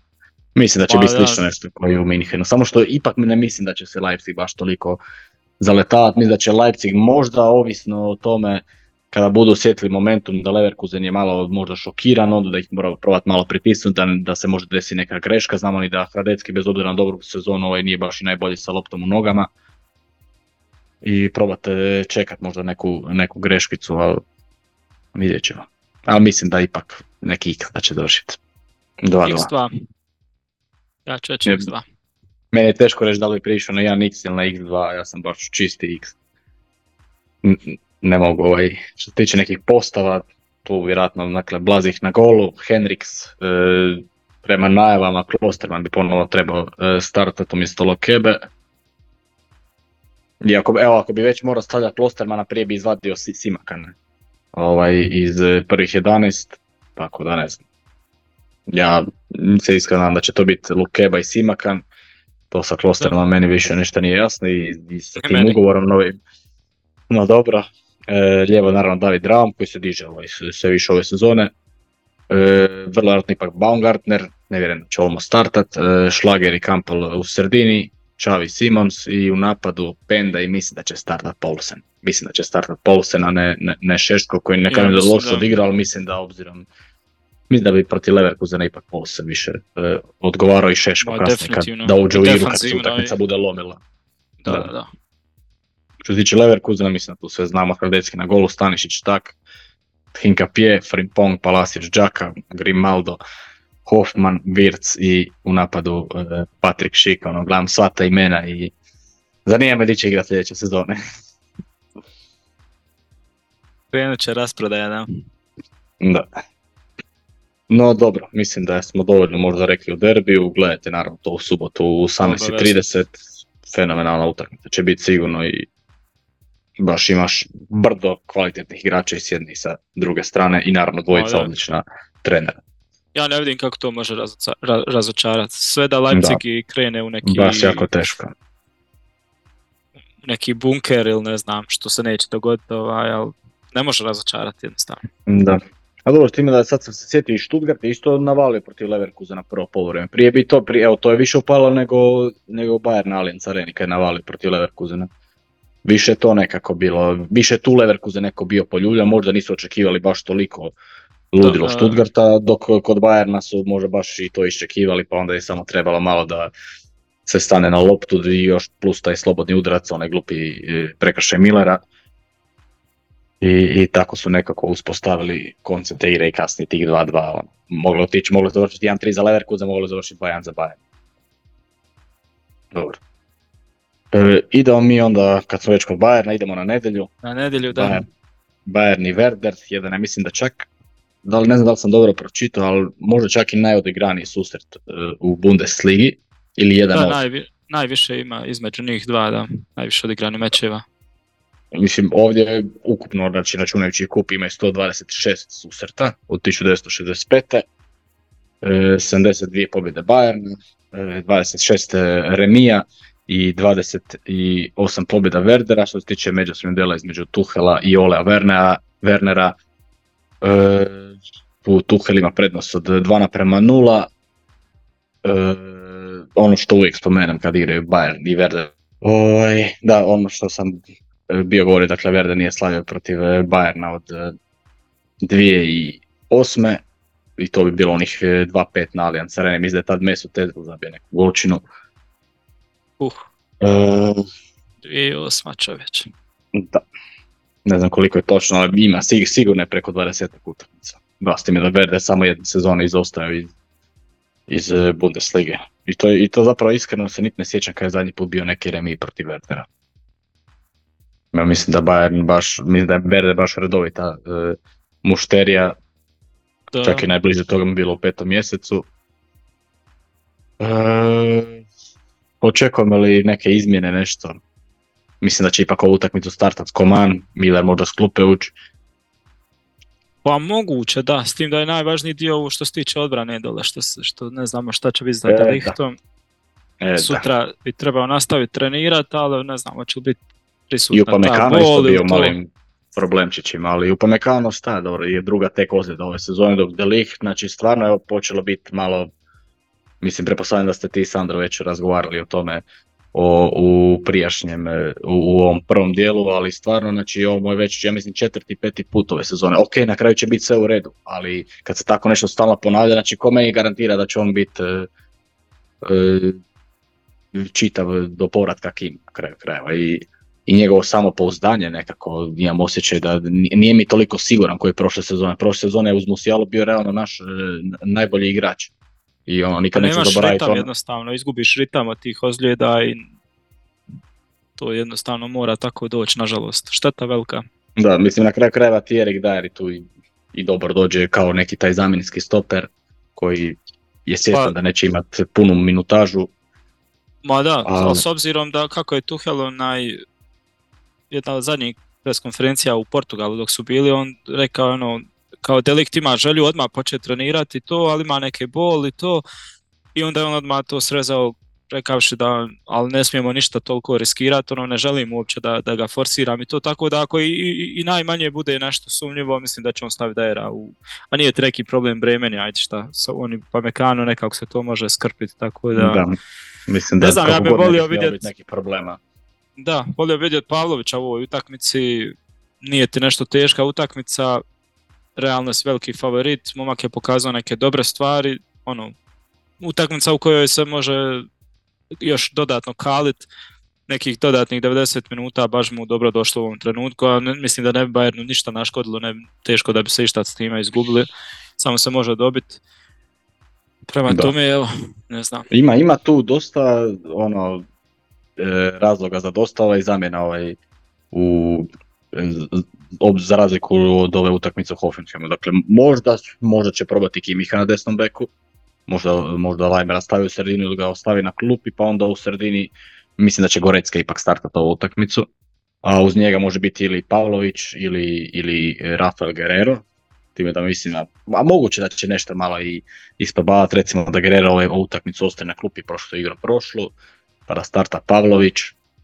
E, mislim da će Koman ipak startati, a Miller ne. Miller nije odigrao dobru e, utakmicu protiv Hoffenheima, to moramo reći, ali de- desi se njemu isto po meni e, vidio sam nekih malo negativnih komentara o njemu, ali sjetimo se da igrao fenomenalno protiv Stuttgarta i Wolfsburga je isto startao, tako da sad ne može ni on sad, sad svoje 30 i koliko, 4 godine odigrati e, svaku utakmicu toliko e, na razini, tako da, a i niti ga ne očekujemo više onako da, da igra u prvom sastavu, nego da uđe, uđe sa klupa i, Ma i ponekad kada recimo Koman koji ima problema sa ozljedama tokom zime, e, da odmori nije ni Kane odigrao neku najbriljantniju utakmicu, moramo biti iskreni, jedna od slabih njegovih partija od kad je u Bayernu, A, tako da ono, bože moj, to je Thomas Miller, ne smijem ništa protiv njega reći. Ali eto, ne, ne znam, moja neka postava za, za utakmicu bi bila Neuer na golu, probao bi Kimiha na desnom boku da vidimo šta će biti. Upamecano i ipak, ipak bi e, neka starta Dyer, neka proba. Ne bi sa Deliktom koji ovako i onako čim, čim uđe odmah se ozlijedi, tako da nek igra Dyer. Nek debitira Davis lijevo, u sredini bi Gorecka i, i Pavlović da probaju. E, Sjala desetka sa ne lijevo, Koman desno, kako god. I Hurricane u špici. I, I još bi jednu stvar nadodao što se tiče općenito za europsko prvenstvo. Sad i prije si spomenuo Neuer koji je imao dvije odlične obrane protiv Hoffenheima. Mislim da od njegovog povratka pa stvarno evo jedno možda onaj gol protiv Frankfurta za 2-0 možeš reći da je kriv, sve više dob- do- dobio na sigurnosti i on tako i momčad i mislim da obzirom da je Ter Stegen u ovom trenutku ozlijeđen, mislim da možemo barem mi Bavarci biti više optimistični da će, da će ipak on braniti e, za Njemačku na, na euru. Ima još naravno vremena do tada, ali ja mislim da je, da je ovo i bolje od očekivanog e, što je bilo.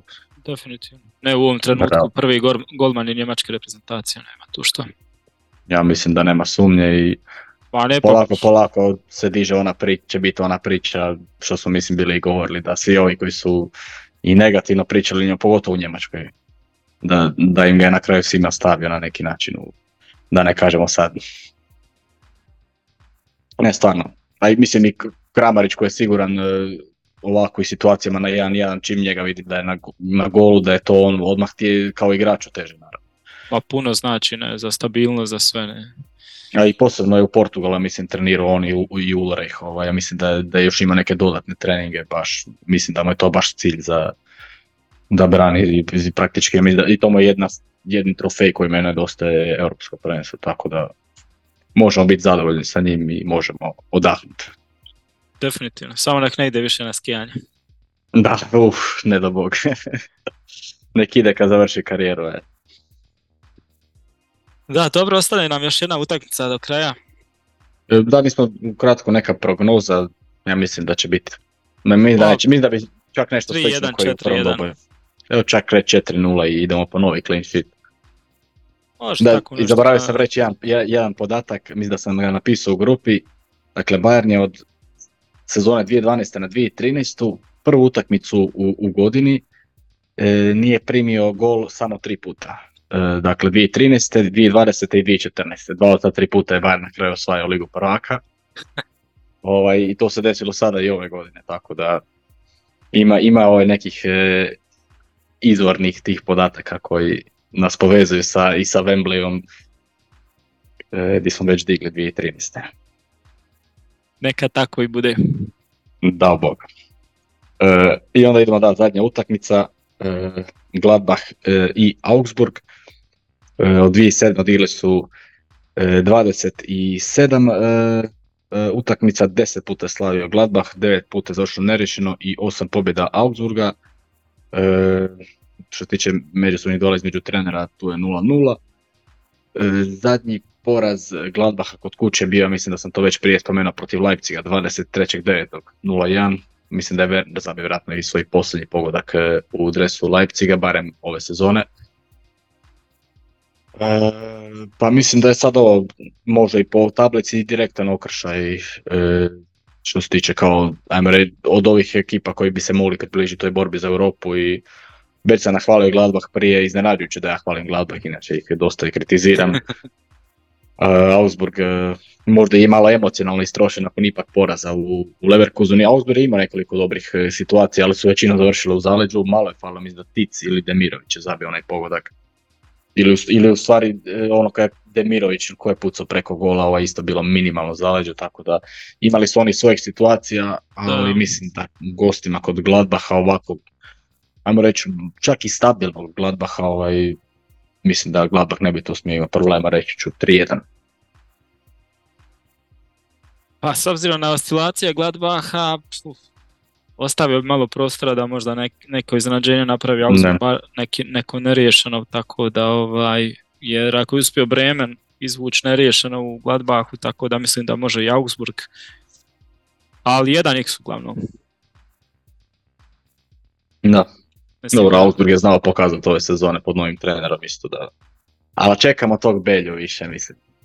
Da, jako teška situacija, žao mi je zbog njega. Da. Baš, forsiranje baš tica, ono, ne, nema mi smisla nikakvog alata. Jer Beljo je bio i trebao biti i jest projekt kluba, tako da ovaj, ne znam. I uvijek kad gledam taj Augsburg nešto, nešto se događa kad on uđe u igru. Da, kažem da. ja da pocijenjem tica i sve to, ali Beljo je po meni duplo inteligentni igrač i, i zna lakše ulaziti u prostore nego Ma da. Tica. Dobro, mislim da sada ovo kako zadnjih nekoliko utakmica baš nije ono, stalo ih je tako da sad već ima razloga reći ok tic ne ide nam sad moramo nešto promijeniti daj sad probaj se s Beljom u prvoj postavi. Nadamo se da će tako biti. Da. da. Dobro, to je sve za ovu 153. epizodu podcasta Njemačkom nogometu. Evo ne znam, za kraj imaš ti još nešto reći?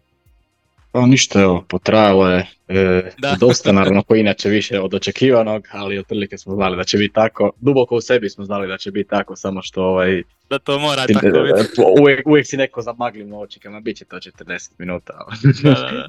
znamo da neće, ali dobro, ovaj, e, stigli smo i sa vremenom i sa svim, tako da on, uživajte u, ajmo reći, malo skraćenom e, kolu, Dakle, do sada će se ipak igrati 8 utakmica, a ne 9, vjerojatno možda, možda još koje otpadne, da mislim da, da, su, da su čak šanse već od 50% da hoće, pogotovo obzirom na, na vrijeme u, u Njemačkoj, ti to je sad vjerojatno bolje znaš.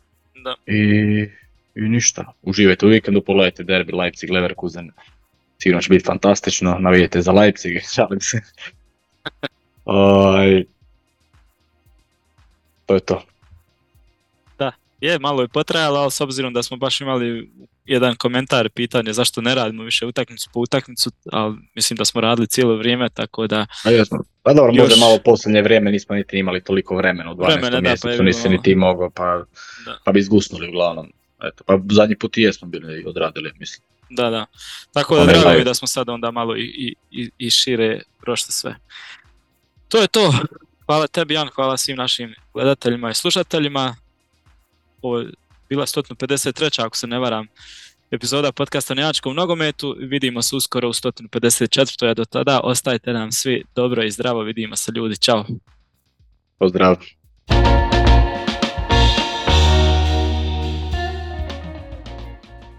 Vi slušate Radio Mula.